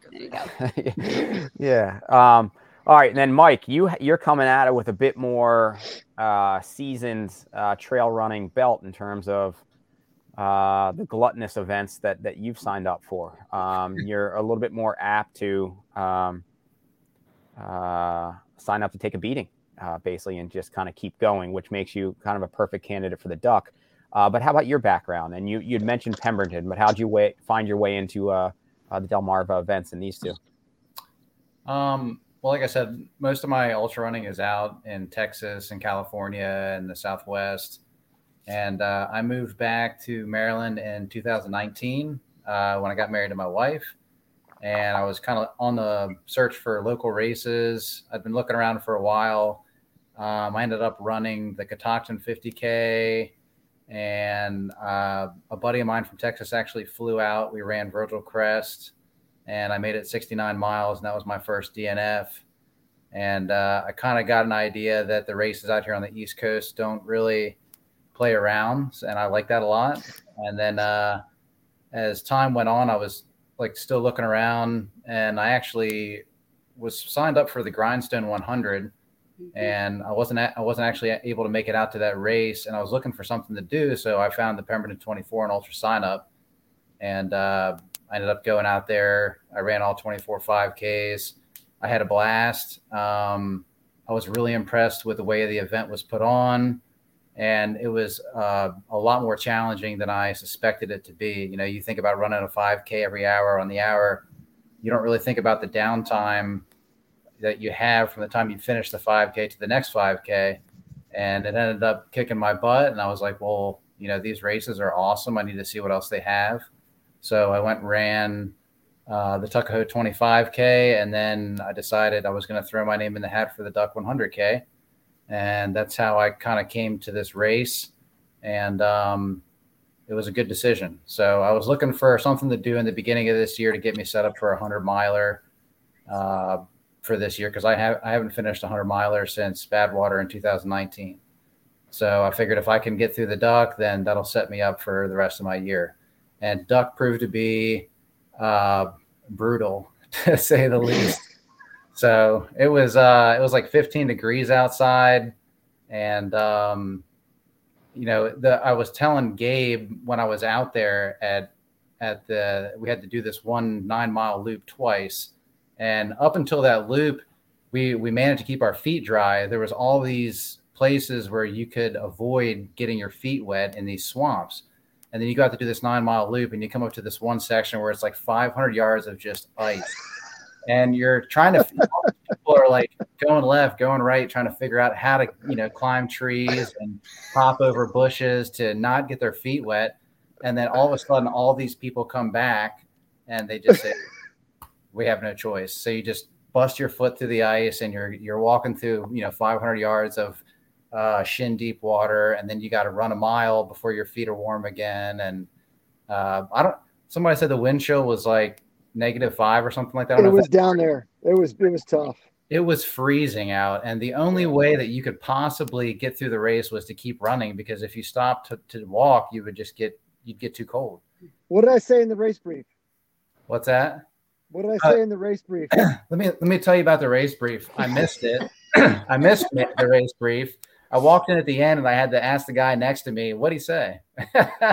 oh. So, I knew. The only, I said in the race brief, I said the only way to.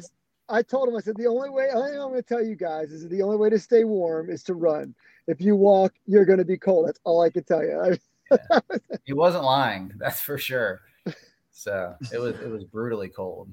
All right, so we got a shirt for for Trent for next year uh, that Erin's gonna see if she can make happen for me because I want one that says that, and then uh, maybe Mike for for Gabe for the the DUC Hundred K. Maybe you can just be like DUC Hundred K, and then on the back you can just put like because Badwater is for sissies. Exactly. Ooh. That's actually like the that. coldest race I've ever ran, so I was pretty proud of that. well, good job on extremes with one of the hottest races out there, followed by yeah. also then one of the coldest ones. Actually, the worst, what was worse than Badwater, in my opinion, was a race called Habanero 100 in Texas. And uh, the day that I ran, it was 106 out and it was like 86% humidity. And it's oh. six mile loops in the sand. The whole course is almost sand. And that was that was definitely probably the worst conditions in the heat. But DUC definitely holds it down with uh, extreme cold, feet being wet, and you know it was it was miserable and, hey, Mike. Hey, Mike, why don't you tell Ian what your dad was doing the whole time you were on Algonquin course? Oh, yeah. So it was pretty neat because my dad owns a restaurant in Pocomoke called Market Street Deli. Oh. And uh, we actually hooked it up this year that my dad did the food at the finish line. And uh, it was really exciting because I think I've ran 20 uh, some ultras now. And, and this was the first finish my dad got to be at. So that, that meant a lot to me and uh, he was at the finish line and he fed over 300 people and uh, you know he fed the volunteers just anybody that walked up and wanted a sandwich or something hot he, he fed them and uh, we did a basically a thanksgiving dinner sandwich on a brioche bun so you had your bun you had turkey stuffing cranberry sauce gravy uh, we had maryland crab soup i mean it yes. was he did it up he did a great job lady hawk you got some of that food right I did get some of that food. I got yeah, some of that food. I got some of that beer. Yeah, they don't serve that kind of food. They don't serve that kind of food up in New York. I'm sure. Maybe not with the Thanksgiving dinner. I'm working that scene. Um, mm-hmm. it, was, it was amazing. Someone brought me a sandwich in the middle of the race, Aww. and they're like, "Trent, I'm sure you haven't eaten," and I hadn't since stopping at Midshore to get that breakfast sandwich. Mm-hmm. Anyway, one of our aid stations. But uh, someone brought me a sandwich, and they're like, I know you don't want gravy because you can't have gravy all down your shirt, you know, but it was amazing. Thanks, Mike. Yeah, it was awesome. Super cool. And uh, I imagine a pretty just cool experience then for your dad to to be in that mix as well and to be a part of the community and plugging in. Oh, he was he was actually like I said, he'd never been to a race. He didn't know what to expect. And when after everything was said and done, we were talking on the phone the next day and he's like, I can't believe how many people were there. I can't believe how many people were running. Everybody was so friendly. Everybody came up and thanked me. And, you know, it was, it was really cool to actually have him at an event, at an event and get to see what I get to see, you know, because it's, uh, it's, it's, it's really a team sport, you know, and it's not just the runners, it's not just the crews, but it's the people who are putting on the race. It's the volunteers. It's, it's just you know the community is is what it's all about and uh, for my dad to be able to see that you know he loves it he's already asking about what he can cook for next year so that's awesome score for for everybody involved there yeah Erin, so with it being your first and with there being maybe some trepidation or concern, or uh, maybe you were feeling again pretty safe about going in and, and feeling there'd be a lot of care uh, on the course and looking out for you. I mean, how'd it go with just, I mean, what you had expected for your first ultra and just the effort and and and the finish and the the emotion there? Yeah, it was awesome. I mean, it was it it, it exceeded my expectations. Um, you know, it took me a little bit of time to get settled in. Um, wasn't expecting the routes and whatnot for the first couple miles. Uh, took a couple couple falls, um, which I wasn't expecting to happen, and was uh, a little surprising on a non technical course. But took a good couple uh, real big diggers. Um, but came back, had some nutrition issues um, that I wasn't expecting between about mile one and nine, but I was I was excited that I was able to adapt to it, which um, isn't always something that's required in a road race. And I've learned in my short amount of time trail racing that that's something really important to know how to do. Um, and I ran with friends. Um, I ran with a friend that I have trained for a couple races with, and we finished holding hands, which meant the world to me um, because we've trained a bunch together but haven't finished a race together for various reasons. Um, we had other friends that were with us along the way, and of course, meeting people along the way. um, it was just fun. Like it was fun to be out there. It was fun to talk to people. Uh, the aid stations were great. Um, I didn't go dark. I didn't go to the what is what does Courtney call it? I didn't go to the the what does she call it? Come on, Gabe. You said Pain it. Cave. I don't know. I didn't. I didn't go there. So like maybe I didn't leave it all out there. Maybe I got more left in me, but I didn't go there. I didn't go to the pain cave, which made me um, happy because I my goal and I um, actually hired Trent's coach back in December to train me because I um, I have a pretty demanding job. I have two small kids and I have a husband training for a hundred miler or 200 milers. And so to be able to squeeze training in was going to be hard. Um, so I, I hired uh, I hired Trent's coach in in December, and I, I told her that my goal was to finish smiling. I wanted it to be a fun experience because I wanted to want to go back to it. Um, I didn't want it to be miserable. Um, I wanted to enjoy it, and I wanted to maybe have something left in the tank to strive for something a little faster in the future. And then are you left with that feel like maybe something faster or something longer? Would you be more apt to be like, I want to come back and go faster, or I want to come back and hey, maybe let's just try the DUC? Well, they, I, I gotta, take me. to be honest. My, you know, last yesterday Jay laughed a little bit when I told him that maybe I should do DUC, and I was like, wait, you just laughed at me? Like, does that mean you don't think I can? That's all the motivation you need right there. That's all you need. it really is. That's enough There's, motivation to go conquer it. There is nothing more I need than somebody telling me I can't do something in my life. But no, Jay's my biggest cheerleader on any of it. I think he would just be jealous he wasn't doing it. Um, I'm not sure that DUC's in my future because, as I told my my seven and a half year old when we she was overhearing this conversation, I like sleep a lot. Um, I don't do too well without sleep. Um, I I like the 50k distance. Um, I don't think that I don't I don't know who knows if I'll ever go ahead of it. Um, maybe maybe JFK if I were ever to do a 50 miler, but um, I'd like to see what, if I could go a little faster. I've got I'm I'm not going to you know touch Maria Miller, but it's fun to see what I can do with my own my own personal goals. Well, every 50k yeah. every 50k race is different, and there's so many good ones too. So you know your time, you know, at the Algonquin or versus your time at Hyner or Patapsco or whatever. Every race has got its own, you know, its own uh, sort of, uh, you know, footprint there and and and uh, elevation profile that you know, like you said, if you want to be competitive with yourself, I mean, you just find those races that you love, and then you can hit that rotation. And I mean, there's, yeah, it's just, it's great. Yeah, I was going to mention too. Uh, her coach Rachel Clinton with Pinnacle Endurance. She's she's amazing. So anywhere you want to go, she can take you. And, yeah. You know the two of you. She does a great job coaching, and and of course she's not local to you. She lives up in Pennsylvania. Right. Um, so right. if anyone's looking for a really good coach, she did a great job with me, and an even better job with you. So yeah, she's she stepped in. I think that you know she wasn't.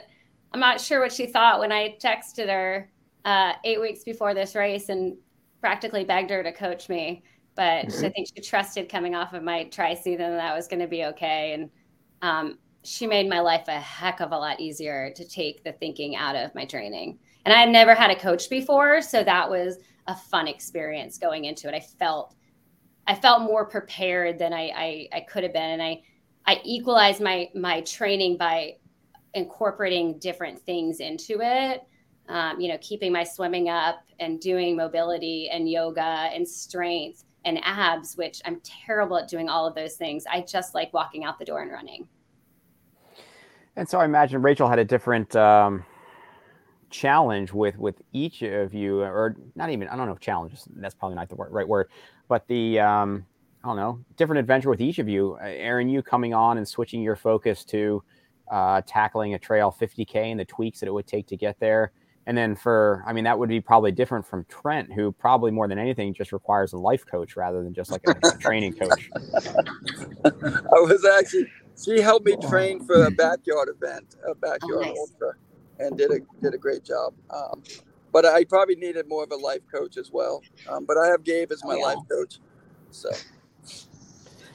And then, what do you guys have uh, coming up, uh, Gabe? This is you just uh, have a hand in directing the DUC, right? Or did you do others as well in terms on the RD? Yeah, well, you know, we're we're kind of a we're like a motley crew on the shore here. Like the Algonquin Ultras gang is just a crew of people that um, all really enjoy putting on events. So I mean, Mike, you know, I was there at Pemberton 24 along with a whole handful of other people. So Trent is the, you know, he's the the trail guru on the shore.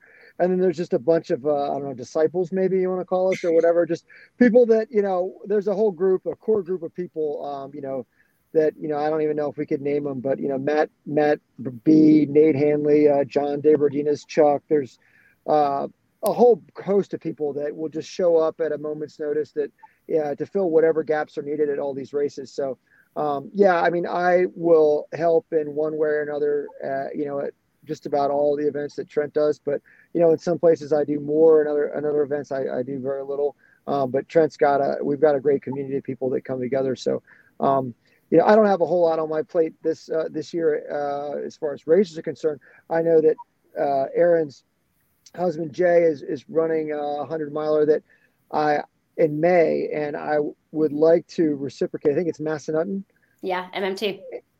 Yep. So um, I would like to. He asked me if I would pace him for that, and I'm going. To, I really want to try to do that. He came out. Uh, he surprised myself and a friend of mine, Matt um, who uh, he was running his first hundred mile race back last this past summer at Old Dominion, and uh, it was really really great of him to come out, and uh, he was really instrumental in helping my buddy Matt get across the finish line and get that sub 24 buckle at Old Dominion that's so coveted. Um, so you know it's really you know like like Mike says, you know the community is really great, and um, so uh, so yeah, it's nice to to do whatever I can to try to you know foster that and. So I'm we'll be in the Massanutten Mountains here hopefully in May for a weekend. So, so is one of your selling points for people to choose you to crew or to pace? And Nate did uh, uh, clarify for me there in a comment prior that I was going to wait to go back to it. So I guess I didn't get the gist of your your moving company earlier. So your company actually you you move buildings, literal buildings. Yeah, well, it wasn't a joke. That's all. That's pretty. That's pretty phenomenal. Yeah, yeah. yeah we're moving. Uh, we're moving a, a thousand ton uh, like 120 foot long three story masonry uh, historic brick building in Princeton University across the street and put, rotating it, putting it over a basement. So not going to be here all right. Wow, that's pretty. Uh, that's pretty awesome. That's what we do.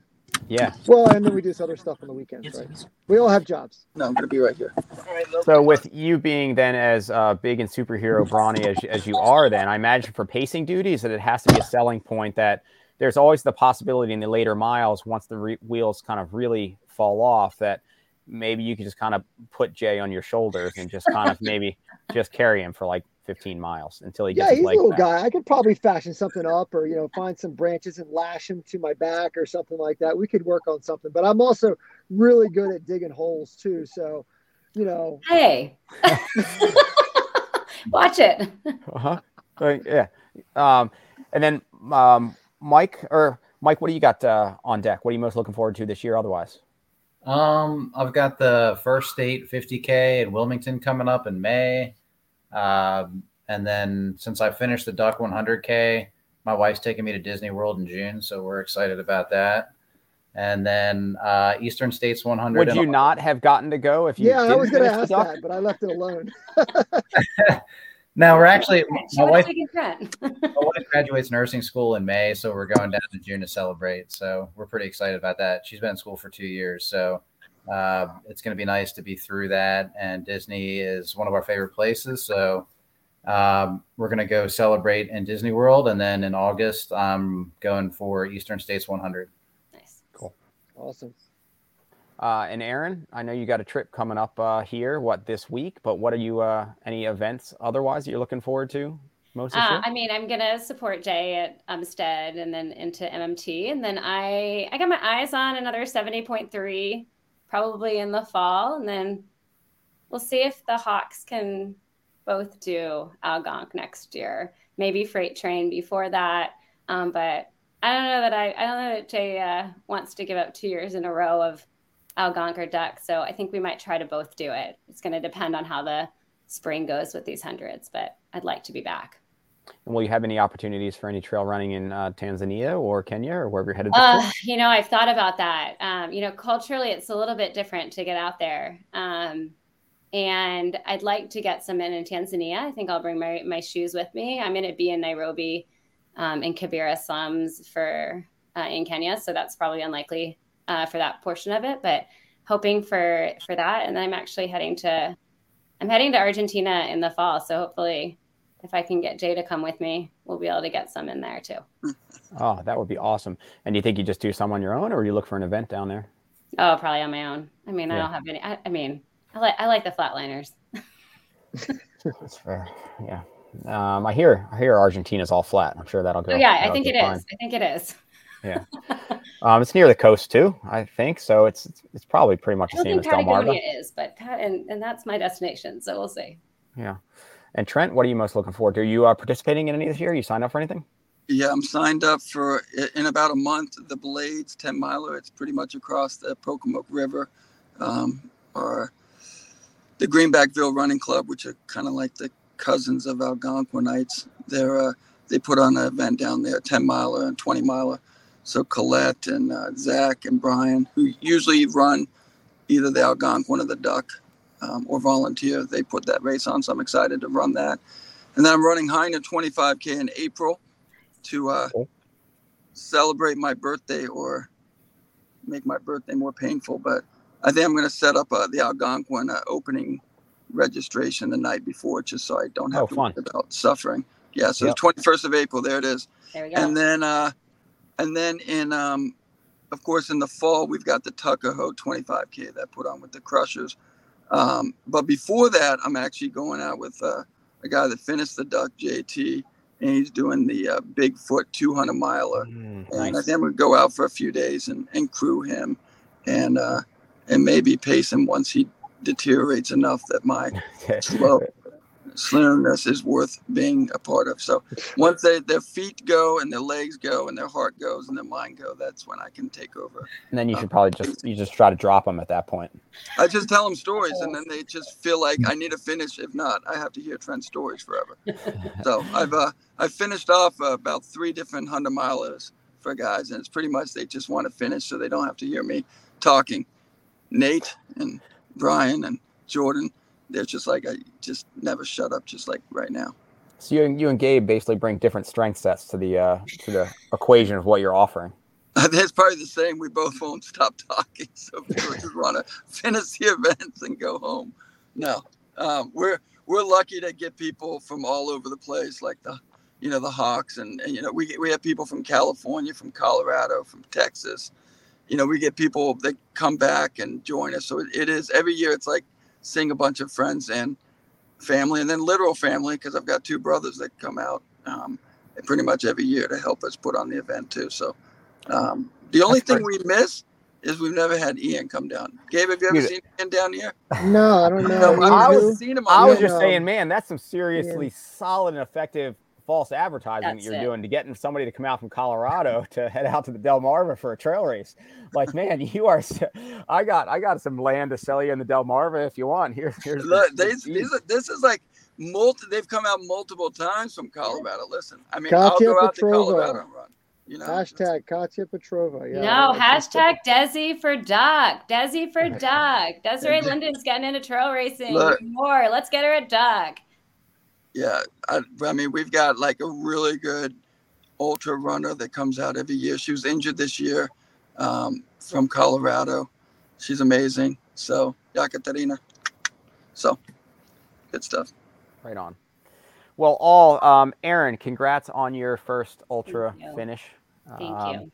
Mike, uh, congrats on another uh, round and the the duck, and, and good luck in, in your year ahead. And There it hopefully- is. There it is. Yes. Yep. Look at that. Can you can you just set that off the back porch and just kind of like duck hunt with it and just kind of like blow holes in it? I guess I wouldn't want to do that though. This thing's awesome. Look at it. Yeah, well, so Ian, I have all the ones that the folks that don't finish. I have all these, you know, these little duck trophies uh, that are left over that I don't get to hand out, and um, so uh, so we put them around my house in my living room. I have this like little ledge, and there's just all of these duck finisher trophies that I don't get to give out. And I don't know, Mike. I mean, did you see them? I didn't see them. No. They're everywhere. They're, I mean, there's probably 35 of them in my house in my living room. Oh, that's so, awesome. uh, so anyway. You I've got too many now. I need to start burning them or something because I'm just yeah, we're just there's just so many. You could try smashing. Yeah.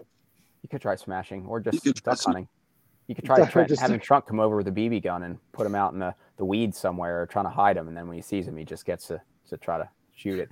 All right. In any case, um, so um, Erin, I will look for the T-shirt soon. Uh, Mike, you can consider the uh, uh, the T-shirt for the duck, and maybe um, we should try to sell some of those as well. And I am thankful for all you guys taking some time out, especially um, where life is so crazy um, uh, for so many people these days, including you guys, just hanging out in your car. Because like this, I this is I appreciate it. Um, so thank you. Oh, always a pleasure. Thanks, Ian. We appreciate Yeah, totally. being on, and Thank thanks you. for promoting our races. Absolutely. All right. I'll talk to you all more later. Bye, y'all. Yeah. All right. Bye. Bye bye.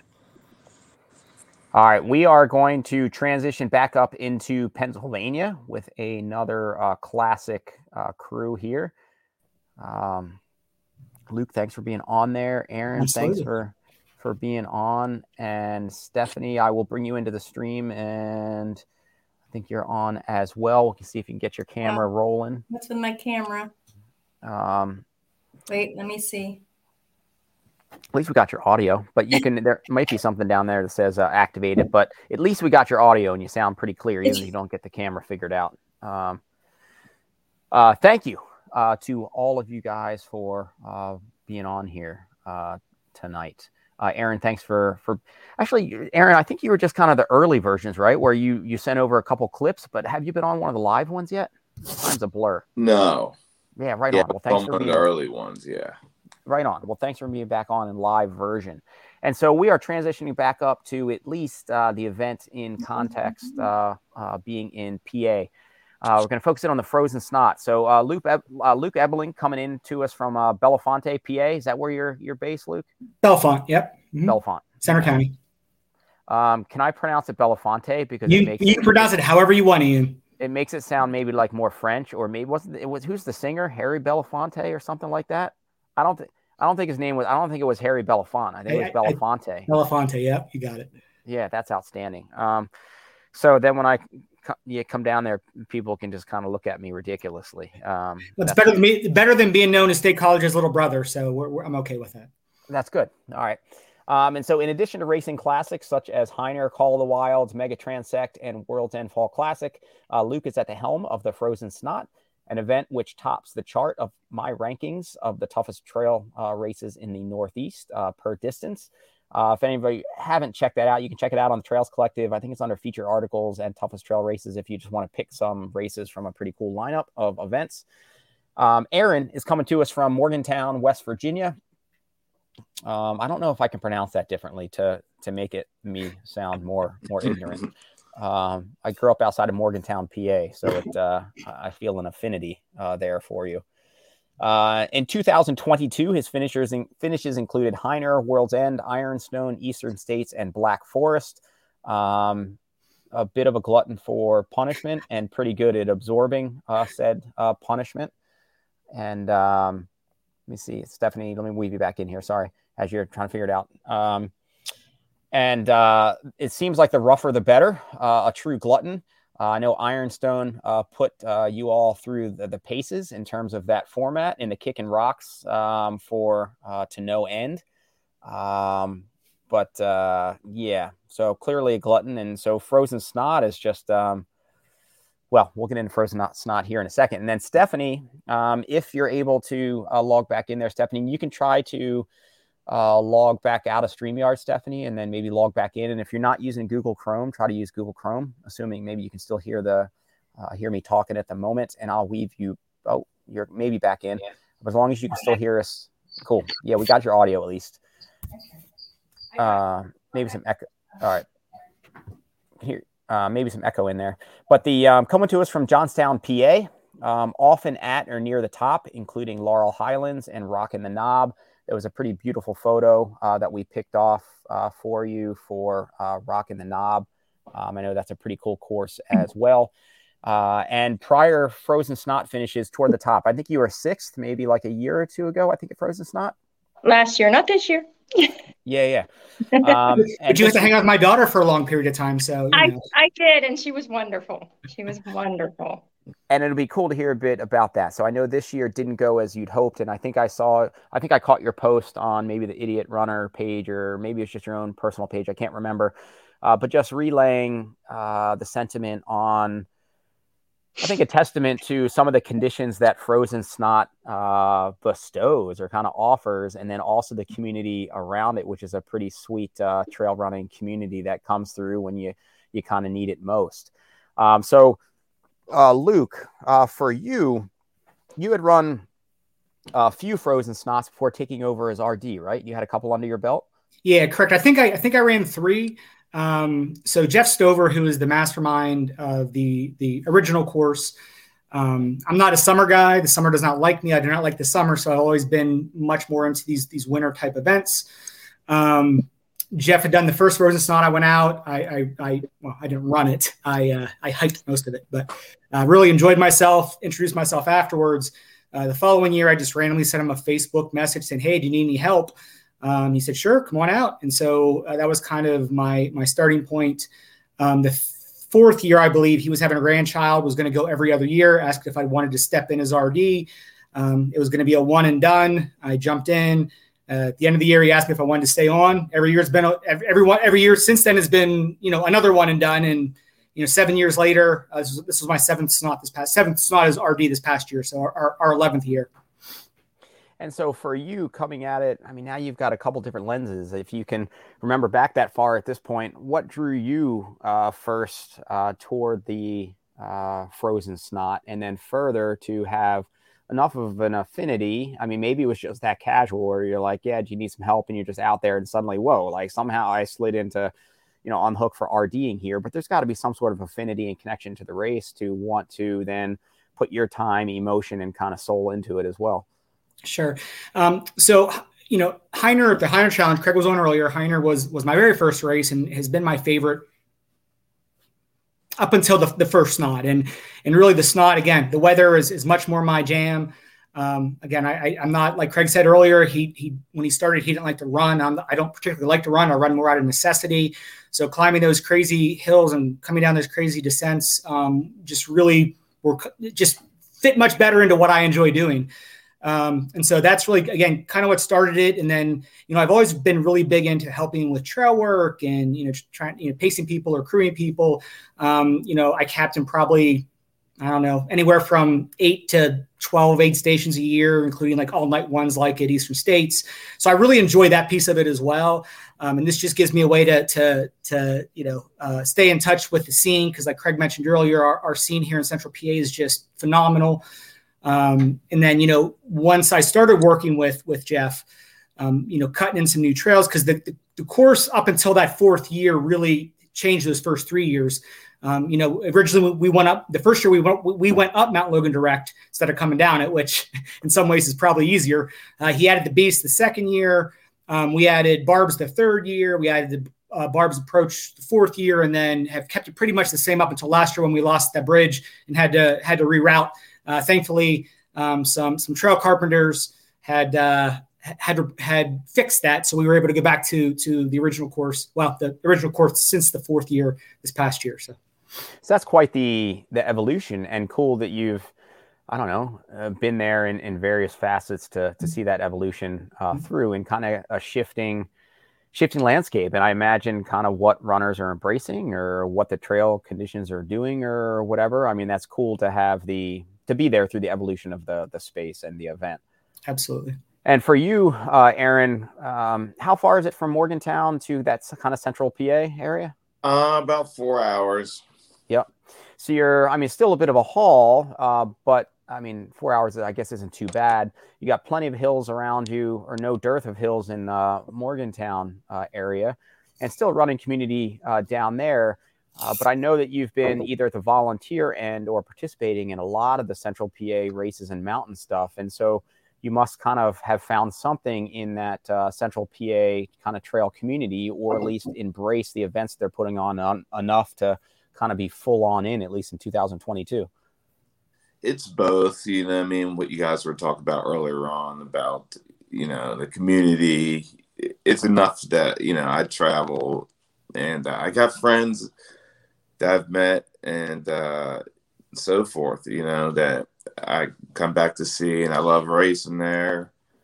Um, the first time I came up was the Rock the Knob, Rocking the Knob, one of Ben's races. And uh, that's where I fell in love with it. And I mean, we I got events here I go to also, so I I, I race in both states, and uh, but uh, I do love coming up, and uh, just something uh, quick about Craig. I, I, remember the first time I met him, I was doing like a, a fat ass uh, event on the Mid State Trail, and he was at, and it went through his little town, and uh, he was mowing the grass, and uh, he stopped mowing the grass and ran out and uh, talked to me for about five minutes in the road. You know, as I before I was like, oh, I gotta go. You know what I mean? So uh, that was my first impression in meeting him. And uh, just the other day at Frozen Snot, he he made sure I was coming up to Hyner. Hyner's awesome too. But yeah, back to back to this one. But yeah, I'm definitely coming to that one too. So I, I like to come up a couple times a year. You know. Was this your first Frozen Snot? It was my third. Third, okay. I missed last year. I I got on wait list last year, but I didn't get pulled. I didn't. It didn't didn't yep. get to me. And then Stephanie, for you, um, also have quite a bit of uh, experience in the in the area, and it was kind of mid distance races, right around the distance of like Frozen Snot. That's kind of where you you've honed in. Uh, I've ventured into a little bit longer this past year, um, 50 miler, uh-huh. trying for a 100 miler, still working on it. Is it something that you've tried and uh, just weren't able to complete, or it's like I'm just waiting till I feel like I'm fit enough to get in the mix?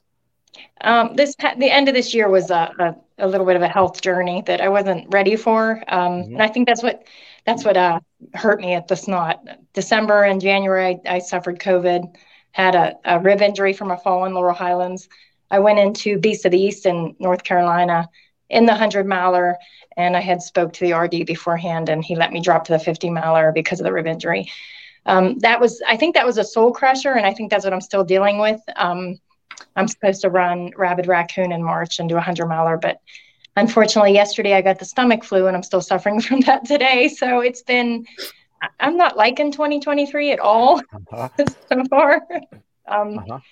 But what happened? What happened at um, Frozen Snot? I wasn't expecting. Uh, we've run, we've run negative temperatures here. We've run um, you know, in feet of snow. I've been I've been trained in it. I've I've dressed for it. I wasn't expecting that whatsoever. I don't know if it was a if it was a result of COVID, still suffering from some lingering effects of that. But I climbed the first hill and I warmed up a little bit. But when I got to the goat path, it was I couldn't stop shaking. I was shivering, and I've never had so many people say to me, I'm not trying to fill you up. They were just putting hand warmers under me and, and everywhere. And so it was, yeah, not expected. so, Luke, maybe set the stage uh, for uh, Frozen Snot. What makes it, I guess, uh, maybe it's just uh, obvious in terms of uh, the name, the date, the knowing you're in the PA Mountains, but set the stage or for those who aren't already familiar with Frozen Snot, tell us a little bit about Frozen Snot, what it's all about. Um, the frozen snot, we we offer an eight miler, eight and a half miler, and about a 13 and a half miler, um, kind of packed into that. Um, the so for the full event, we're just under 6,000 feet of gain, 5,800 somewhere in that area, depending on whose GPS you're looking at.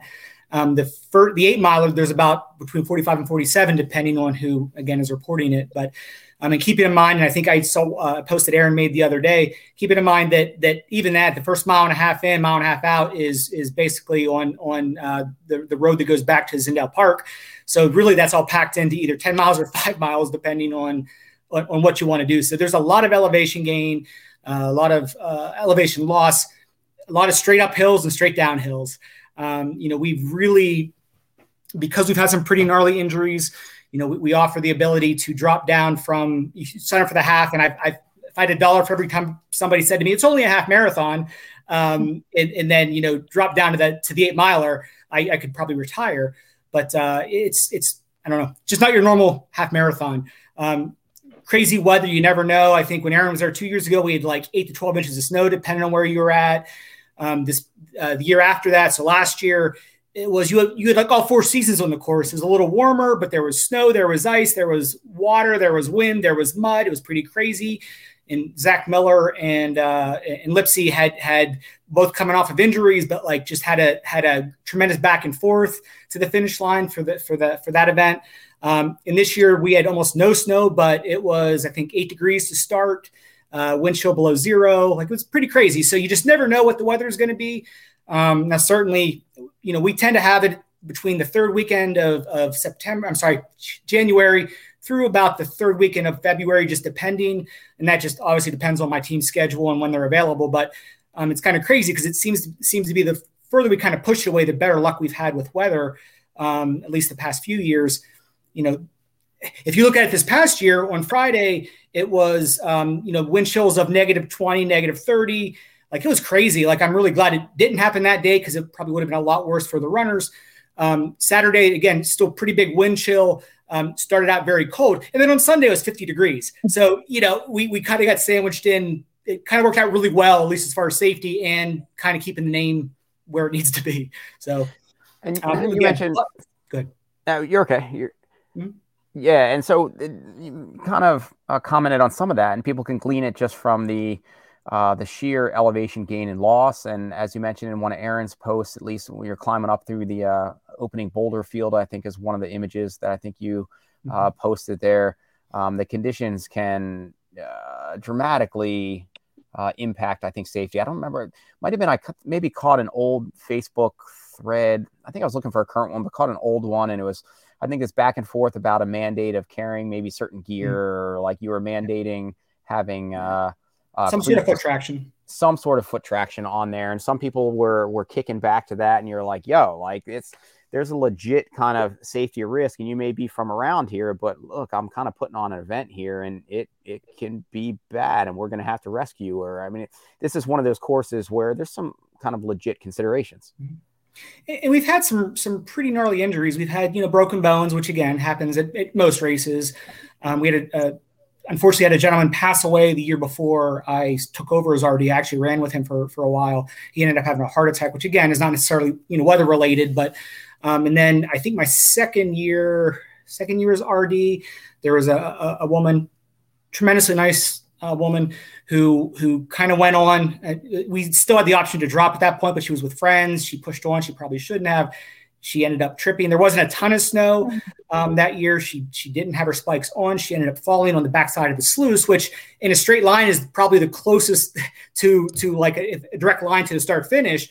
But it's on the backside of the mountain, so it was literally the furthest part to extract her. She broke two wrists, six ribs, her sternum, concussed herself, and had to hike about a half mile to get to where we could extract her. So it it's it, it can be pretty crazy. And I kind of live by the credo I'd rather have and not need than need and not have. And, and as a race director, that's kind of what I put out there as well. Like, listen, you know, I throw into your pack, you know, whatever you need to do, use, you know, we're not saying put on crampons or bring crampons, but, you know, you know micro spikes, um, uh, nano spikes, uh, whatever the exo spikes, like any of that type of stuff is super, super helpful.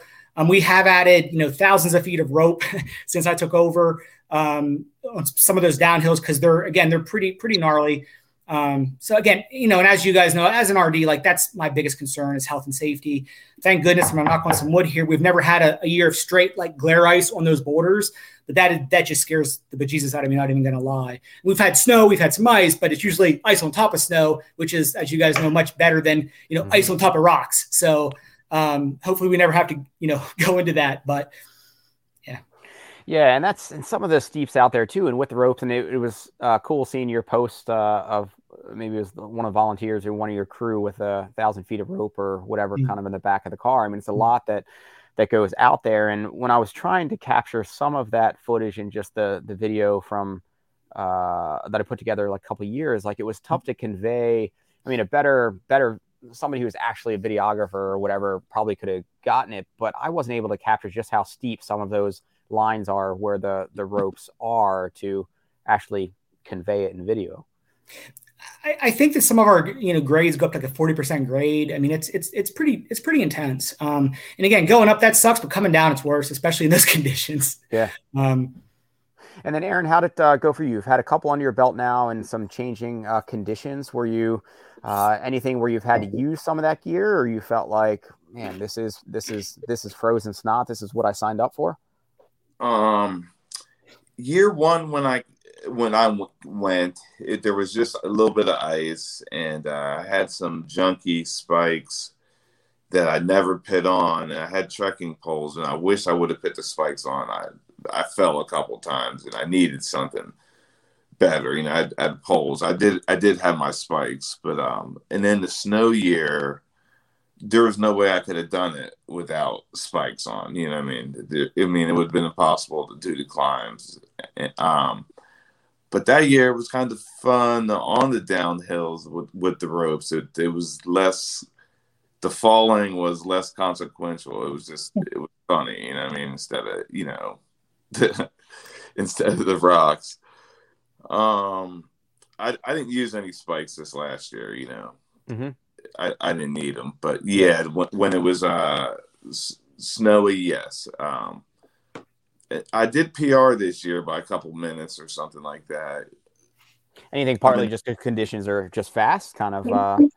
It was cold. I just knew what to expect, and it wasn't snow, you know. So yep. uh, even not being in the best shape uh, yet this year, I've went through a couple little colds, and same thing this winter. So um, yeah, and your body has taken some shots too. I mean, maybe different one that Stephanie's experiencing, but in terms of this year or the past few months. Um, yeah, last man, last last racing season was rough. Uh, doing the um, the blacklist and adding uh, Ironstone in there and a couple other little things. I won't be doing that this summer. That's good. You have it under your belt there. And then for you, Stephanie, out there, speaking to just course, course conditions, um, not even necessarily, I guess, course conditions, but just environmental conditions, and then your body already fighting uh, thing, something or, or multiple things.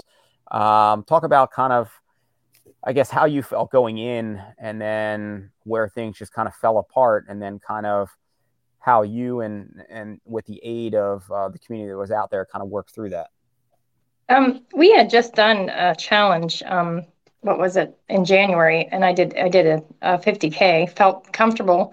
I was happy because it was the first thing I'd done since we'd gotten over COVID. I felt good coming into this. I thought, okay, I could do it, and if I have to drop, I'll drop.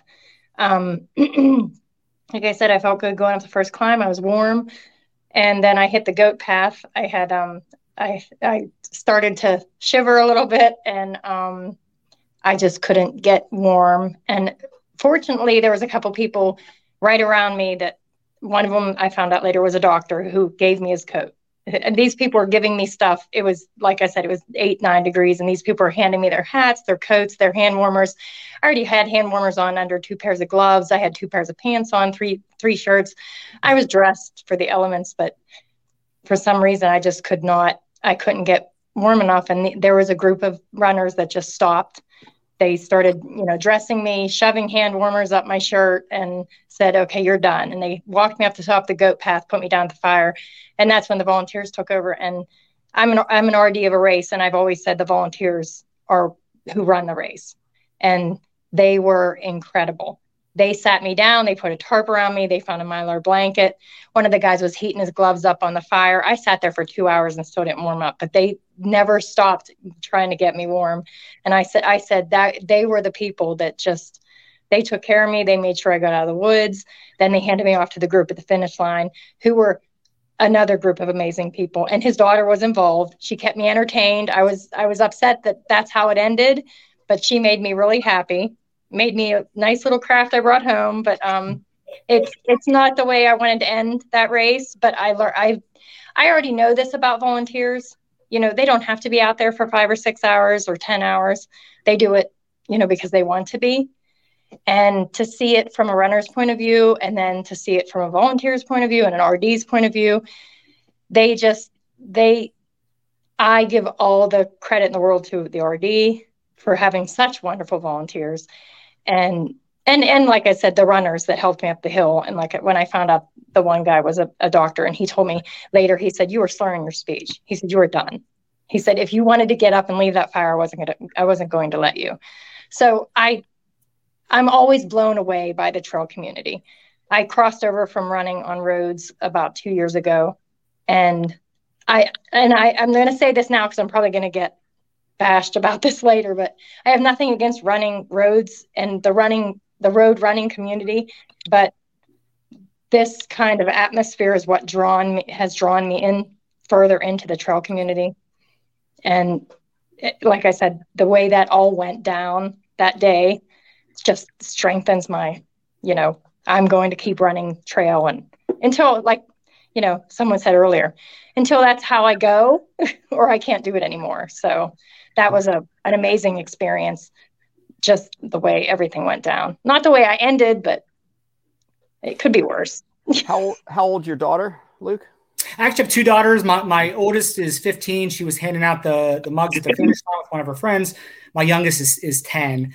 Um, and I hesitated to bring her because I knew it was pretty cold for her, and she spent a lot of the time. So this, this past couple years, past few years, Restless Oaks, which is a little restaurant in, in the in the um, uh, McElhattan area, has been hosting us. We used to we started at the reserves at the uh, reserve center there, and once that reserve center shut down, we were kind of up in the air about like what are we going to do, where are we going to go, and we went from an indoor event, like an indoor start finish, to an outdoor event, and and so I was really concerned that numbers were going to drop because again, these PA winners you just never know. Um, so she spent a lot of the time in the in the basement of, Restless Oaks, which is kind of where we, you know, for the week before, get things set up, make the soup, make the sandwiches, all that sort of jazz, and, and get it ready. So, um, you know, Steph was so cold, she she ended up going there, and and so my my young, youngest Harper was there entertaining her, and she likes to talk and she likes to be the center of attention. So. Um, yeah, I think I at one point, Steph, I think when I was running there for something, I even apologized, and you're like, "No, no, she's good, she's good." So, she was wonderful. Like I said, she made me something. I still have it, and it's great. Yeah. And I, I have to say, they never left me alone. That was the other thing. Like they volunteers have so much stuff to do and so much responsibility, and they would never leave me alone. I'm like, I'm fine, I'm fine. Just go do what you need to do. And they're like, No, no, no. We're going to leave someone here till we find, you know, who you're with and and your friends and and that that was amazing too. So I know what goes on. I know what everybody has to do, and so that was amazing. And it was it's good. I don't. I I'd have to look back at the course map. I don't. When you're out there and when I was running it, it seemed like some of these areas were fairly fairly remote. I mean, I guess you're you're not in 10, 20, 30 miles or whatever, but fairly fairly remote. And it was uh, great the the crews of volunteers that you did have, and the number of just fires that were going, and the smell of that bacon as I was going down that whole very runnable descent as you're approaching. I don't know how much bacon they use, but it was. It, it seemed like a good pod of uh, great volunteers out there and in the setup and the warmth and the care and whatever, all that. Uh, you know, and our volunteers is crazy. We have 80 to 90% return rates. Like, and normally people that don't return is because they have COVID or they're sick or they're already had a vacation planned or whatever. Like, it's crazy to me. And, you know, as a race director, you know, I'm the figurehead. Like that's that's and I'm not trying to undersell what I do because I do a lot of work, but I surround myself with a really good team that pick up where I lack. And then in addition to that, you have the volunteers who, and Stephanie had said this earlier, you know, you can be the best RD in the world. And if you don't have volunteers, you don't have a race. And, you know, these folks are out there and, and we, you know, we, we overstaff the course primarily because again, injuries, issues like that, that happened with Stephanie this year. Um, you know, we have, and I'd have to look, I don't have a map in front of me, but, um, you know, probably 40 to 60 people on course um, in these conditions. And some of those folks are out there for eight to 12 hours standing there. And, you know, running's one thing, running's bad enough, but to stand there for that long, even if you have a fire, like it's pretty, it's pretty brutal. Um, and the fact that they come back year after year and are so positive and are so cheerful. And, you know, that's one of the things every year I hear back, you know, great race, but like your volunteers are just so money. And I'm like, and, and they're not wrong. I mean, that's, that's, you know all the credit goes to my team and to my and, and to those volunteers. It's, it's crazy. And for um, you aaron any uh, i mean i was just remembering some of the very visual or very visceral and i can just remember the smell of that bacon. I mean do you have any uh, any now that you've done it a, a few times any favorite uh, spots of the course that are just like man like that just left an impression. I want to go back and or i don't know something something that sells it for you yeah, man. Um, I mean, this thing starts, and I mean, even if you're up front in this race, like what you would call up front, where you know your paces, before you can get through the gate, I mean, some of these people blow out of there like five minute miles. I mean, down this road. I mean, there are you know a quarter mile down the road, you're like, you know, what is going on? You know, um, the the road is the road. You know, what I mean, you need that that that that part of the, that road. You know, Aaron, if I could take it out, I would. nah, no, you need you need it. You know, what I mean, what what what would you? I mean, what would you do? You know, um, and then uh, you know, you start you start this first climb, and like the first time I did it, that that's right when you get smacked with like what you're going to be dealing with that day. You know, and it opens up into one of those boulder fields where you know um, the epic picture areas. You know right off the bat and you're like oh man and uh you just keep cresting the top of these hills and going back down the other side with uh with with the ropes my probably favorite one is probably Mount Logan direct, going down Mount Logan direct with the ropes, the steepest one. And uh, I just you got to wear gloves, and you kind of you're gonna learn how to rappel forward. yeah, and there, so on that, I mean, with your, you mentioned learn how to like use gloves. I'm sure mo- maybe that's in a pre-race something, but I'm assuming most people wouldn't necessarily uh, project out on that. So for, um, it could be Luke or Aaron or Stephanie. You could weigh in with all of your experiences, but maybe just like that, something that people wouldn't necessarily think of, or from your kind of wisdoms, like here, this is this is probably something that you should prep for for corner or for uh, for frozen snot and and be prepped with for uh, prep for going in. I guess it could be done with you know I mean without ropes, you know, in some of the some of these trails, obviously. Um, but yeah, it's um, it, it's it's a must see. You know, it's. But if you don't see it before, you will be shocked the first time. But uh, you know, after a couple times, I was able to do better, and I'll be back. You know, I mean, I only missed last year because I was screwing around at work or something.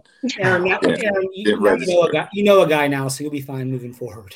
which, which speaks of the success of the event. And I mean, it sells out what, like in minutes or 20, 22, or? 20, 22 minutes this year.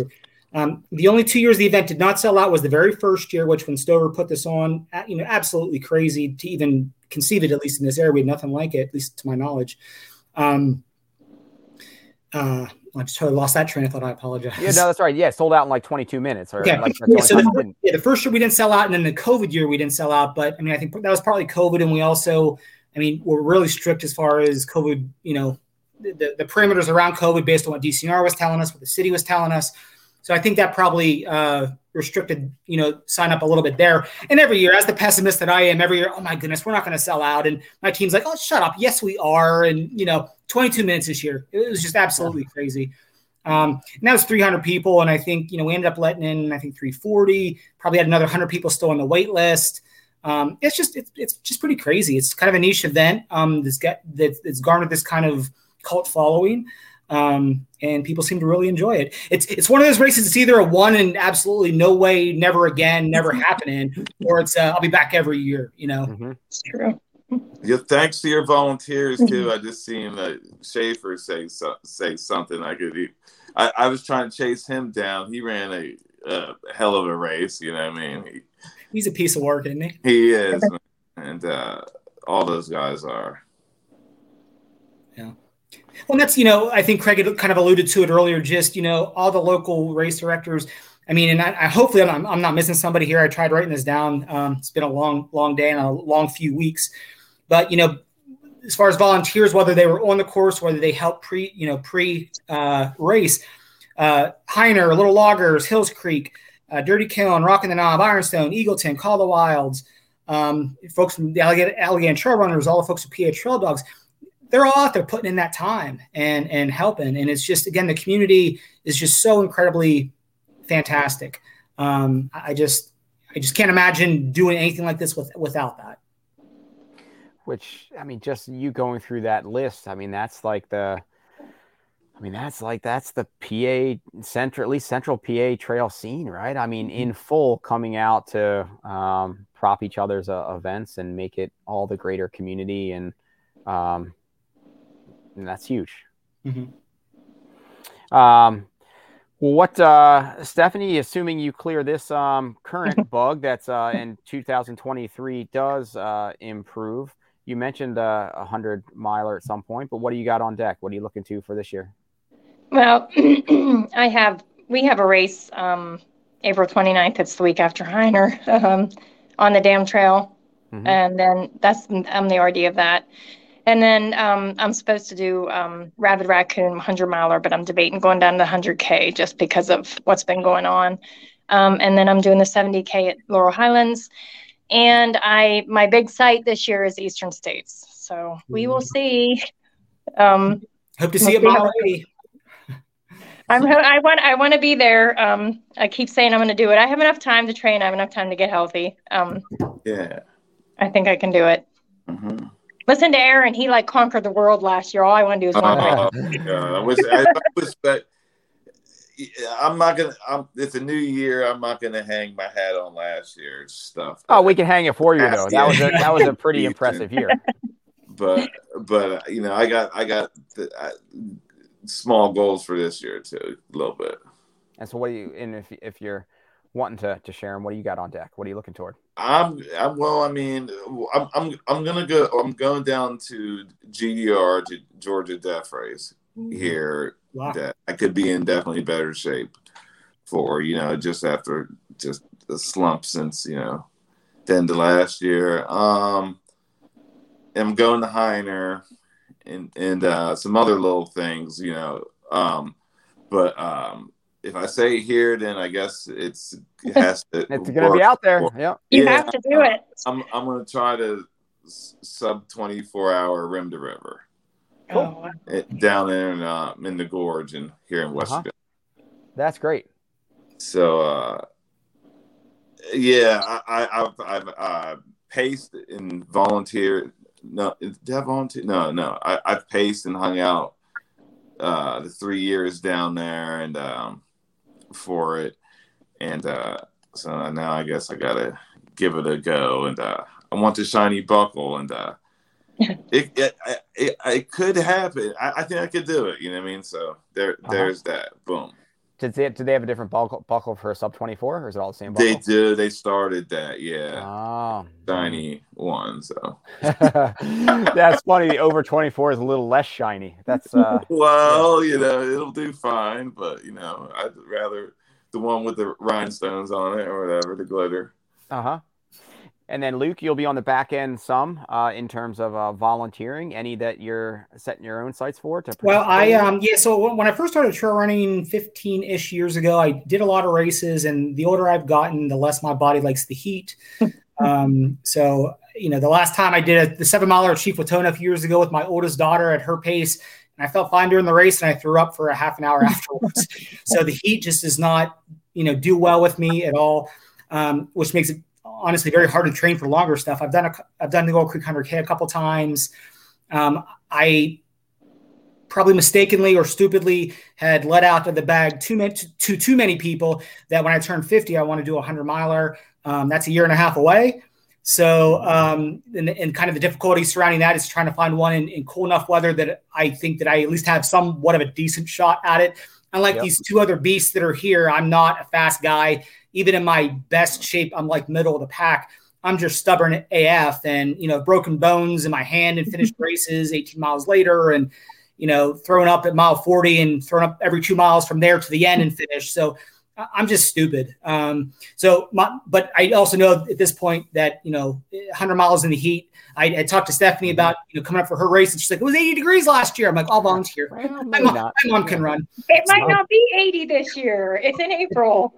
Yeah, if you do if you do race day signups, you offer that, then maybe you know maybe it'll be a race day thing. But I'm yes. certainly happy to help wherever I can. Um, but my oldest daughter, I signed her up for her first first half marathon, um, which is the Buckridge Burn here, April fourth. Okay. So after a few years of her turning into her teenage years, because she was kind of my mini me and my shadow for many years on the trail scene. Then she got too cool to hang out with her dad, um, and she's kind of come back around. So I've had her out every every each weekend day for the past month, month and a half training her to do that. So that's pretty exciting for me. Um, and the hundred miler that I have my eyes on is the Devil Dog. I think it's in, is that in Virginia, I believe. Yeah. Uh, first weekend of December, and I found out I actually did a little research this year, and they do offer 100k as well. So I hope to sign up for the 100k this year just to go out and do it and see. Uh, probably run that with my mom, who uh, will be 70 at the time.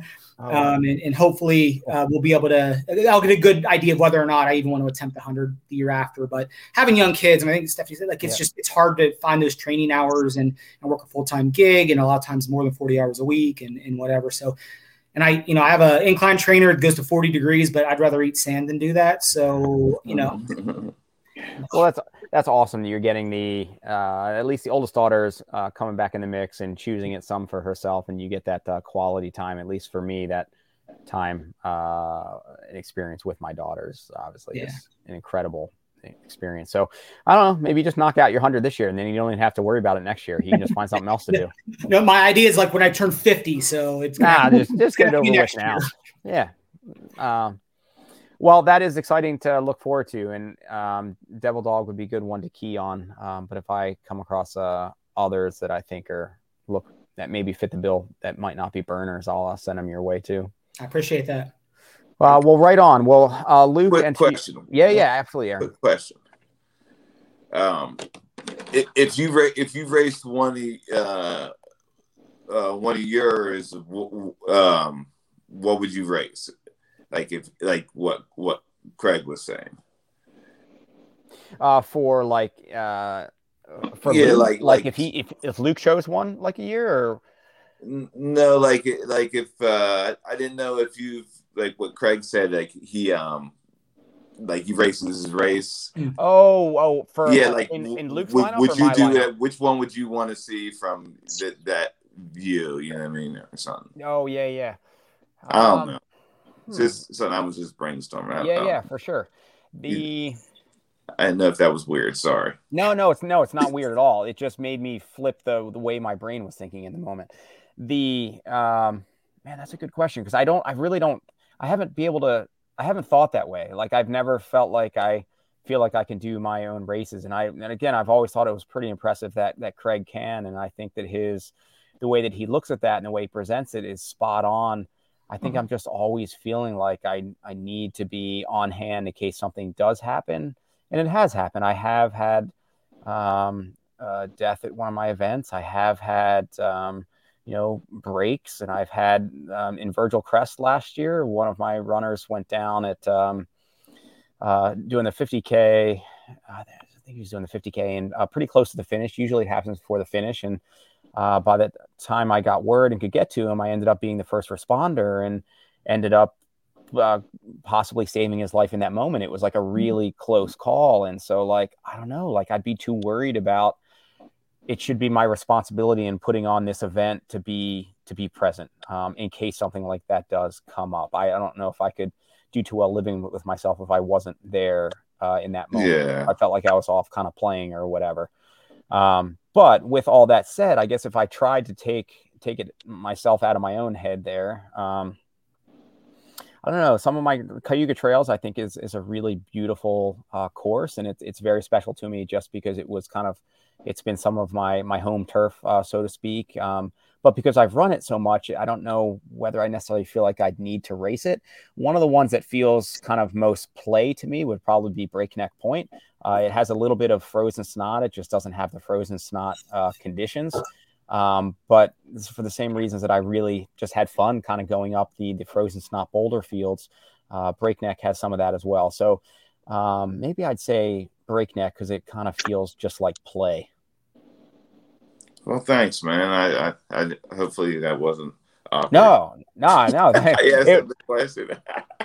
no, it, again, it good. It just I had to figure out in terms of where you were coming in and then Uh-huh. change my headspace because I'm not used to thinking about it in that way. But no, I appreciate you you asking at all. And if you if there's anything that you guys have any like questions about for uh, each other or things what you're going, um, totally open here. Um, uh, but don't want to hold you guys uh, too long either. I, I know we're kind of past time here, but I do have two, two quick things. Yeah. One of which is, and I want to say this out loud simply because if I say it out loud, kind of like that hundred miler, I really can't back out. But um, you know, myself and my team, and it, kind, kind of clearly with the team, but we're, we're looking to do um, a, a, nice little summer race using the vast majority of the snot course and making it a marathon. Oh, so oh cool. Hopefully, hopefully, hopefully, um, haven't went to the city with it yet, but DCNR is kind of on board. So hoping to hoping to do a marathon um, in the summer, which would be absolutely gross to me, but you know, it, it brings a whole different set of issues. Um, we'll probably do a half marathon and a full marathon. Um, you know, but regardless, so there's that. And then I, again, I just kind of want to toss out there, you know, as far as being the RD, like, you know, I'm the guy who people can come and yell at if they need to. without my team, I just, I, it wouldn't be possible. And so, you know, my mom, Jane Cohn, she um, is my operations coordinator. She's been my right hand person since the year I took over. Joanne Heimer is my volunteer coordinator. She's just amazing. I don't know how she, you know, that organization piece that I don't really have, like, she's got that. Um, Maddie Sell, who took over and has just taken our registration and social media stuff to the stratosphere. Again, not a techie guy at all. Um, I barely got in here um, to this today. So like, you know, she's, she's done wonderful, wonderful stuff with that. And then Paul Knoll, who's my trail boss, which is the one thing I really enjoy doing is doing the trail work. But, you know, for the past two years, I swear to swear to, all that's holy, I haven't stepped on that course prior to the event and, and, and laid one flag because he just takes care of it. Um, I've even said, "Hey, can I come out and help?" He's like, "Nope, too many people already." I said, "Okay, well then I'll lead a hike or something." So um, I just wanted to again toss all their names out there um, and thank the city of Lock Haven and DCNR and Restless Oaks and uh, Redmond's uh, Complete Comfort. Just we just have so many really good sponsors and, and people that uh, Julie Brennan at, at, at, the city, uh, not the city, she uh, works for the, the county actually, but she does like the she brings in she, she's the recreation person and, and is is did a survey this year to try and, like you mentioned earlier, Ian, to talk about economic impact. So we can then go to the city and say, hey, you know, in February, we bring in this much money to the city that wouldn't be here otherwise. Um, and I know she plans on doing that with the Boulder Beast and other, you know, other events in the in the Clinton County area. So, and I'm sure I've missed somebody, and I'm going to be pissed at myself for doing that. Um, oh, that was the first swear word. I'm pretty impressed because normally I have a pretty. We'll take piss. That's we're, we're good with that. Yeah. Um, well, I, I haven't dropped an f bomb yet, so I'm pretty mm-hmm. pretty proud of myself. But again, just want to thank everybody because without them, I could not do this and I would not do this, even more importantly. Um, and also, I just want to give Steph a, a chance to pitch her race because I know she's got that upcoming too. Yeah. Yeah. Um, well, I was going to tell you. I wanted to say your mom was amazing, and I didn't thank her before when you when you mentioned her just now. Your mom was in the basement with me too, and I, like I said, she was amazing. She's the one that took me in there, and she sat me down there. So yeah, I want to give her a shout out. And she checked on me afterwards. She messaged me on Facebook, so I thought that was really wonderful. Um, yeah, we have a. There is a dam that is right out here. We have a wonderful um, single track trail that goes around it. We have a 17 mile loop and we have a 34 mile loop, and then we have a relay. Um, it's I would call it a really good beginner's ultra marathon. Um, there's only about 1,500 feet of elevation. It's not your, you know, it's not going to be like um, rocking the knob or even frozen snot elevation. Um, it can be.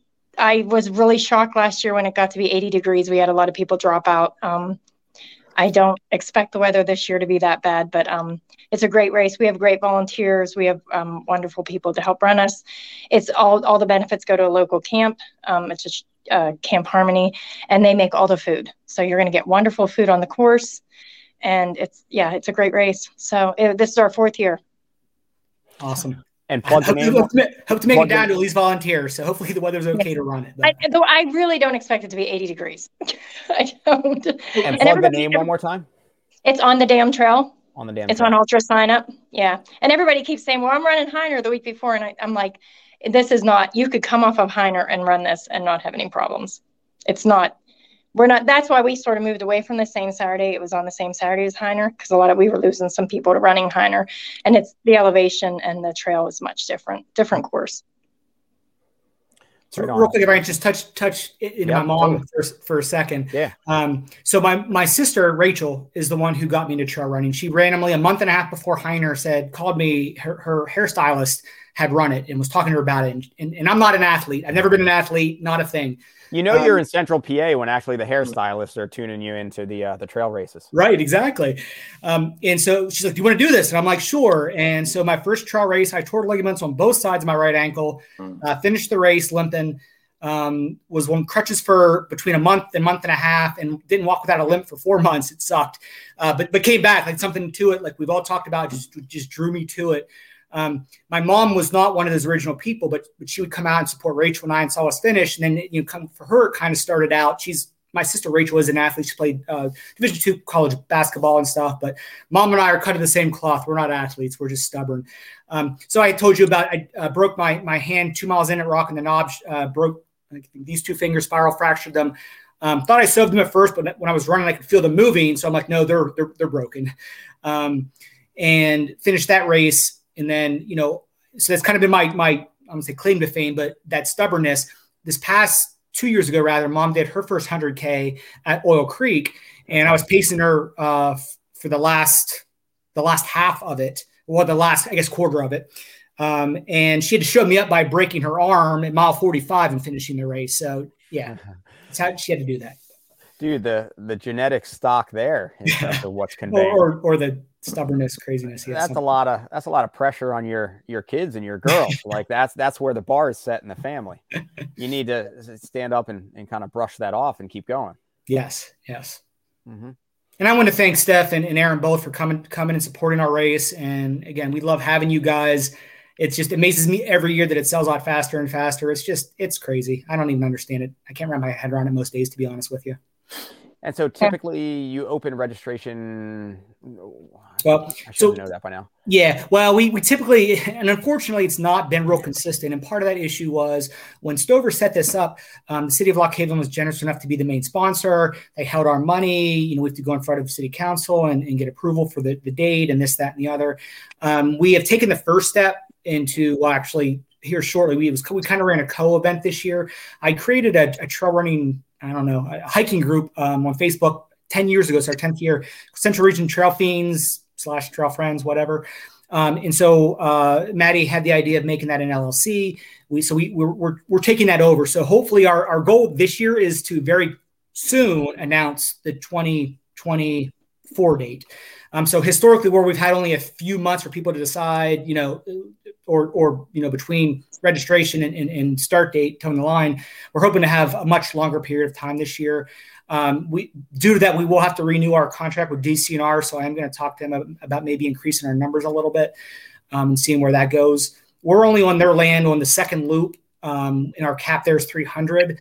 But you know, if they would, in, know, chances are of 300 to 340 finishing the full course is pretty slim.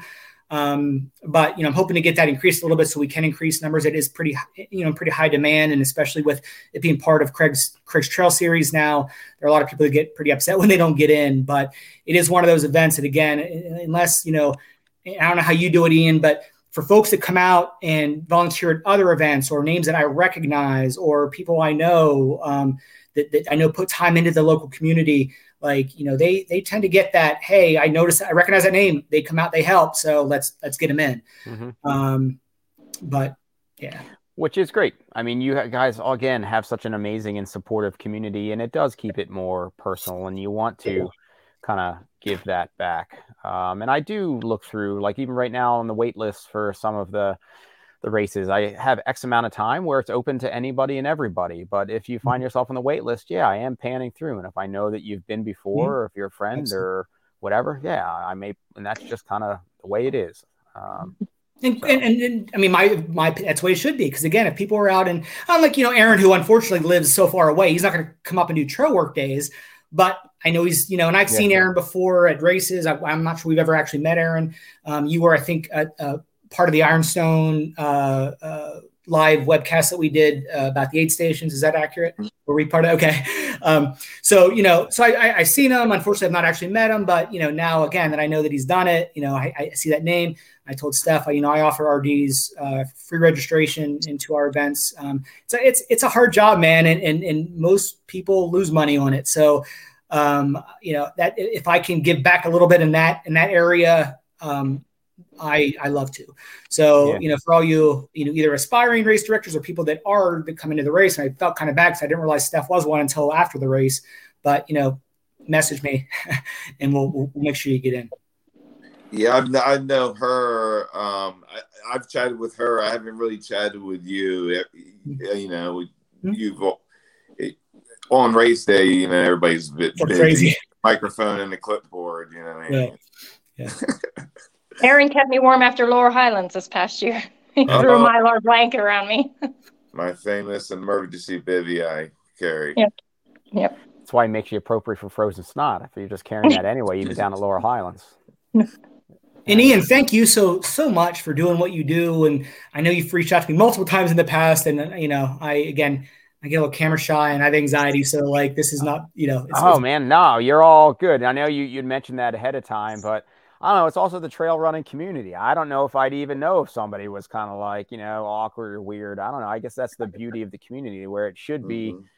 I don't know anybody Well- and everybody, and a lot of us are kind of dorks in some regards. Yeah, so let's be honest. We're good. Yeah, let's be honest, Ian. We're all kind of weird, or we wouldn't be doing this. So. right. So I don't know. You seem pretty par for the course for me, man. Yeah. Well, just because you're weird too. So you know, yeah, we're yeah, you know, maybe. Yeah, I'm not. he's in a pod.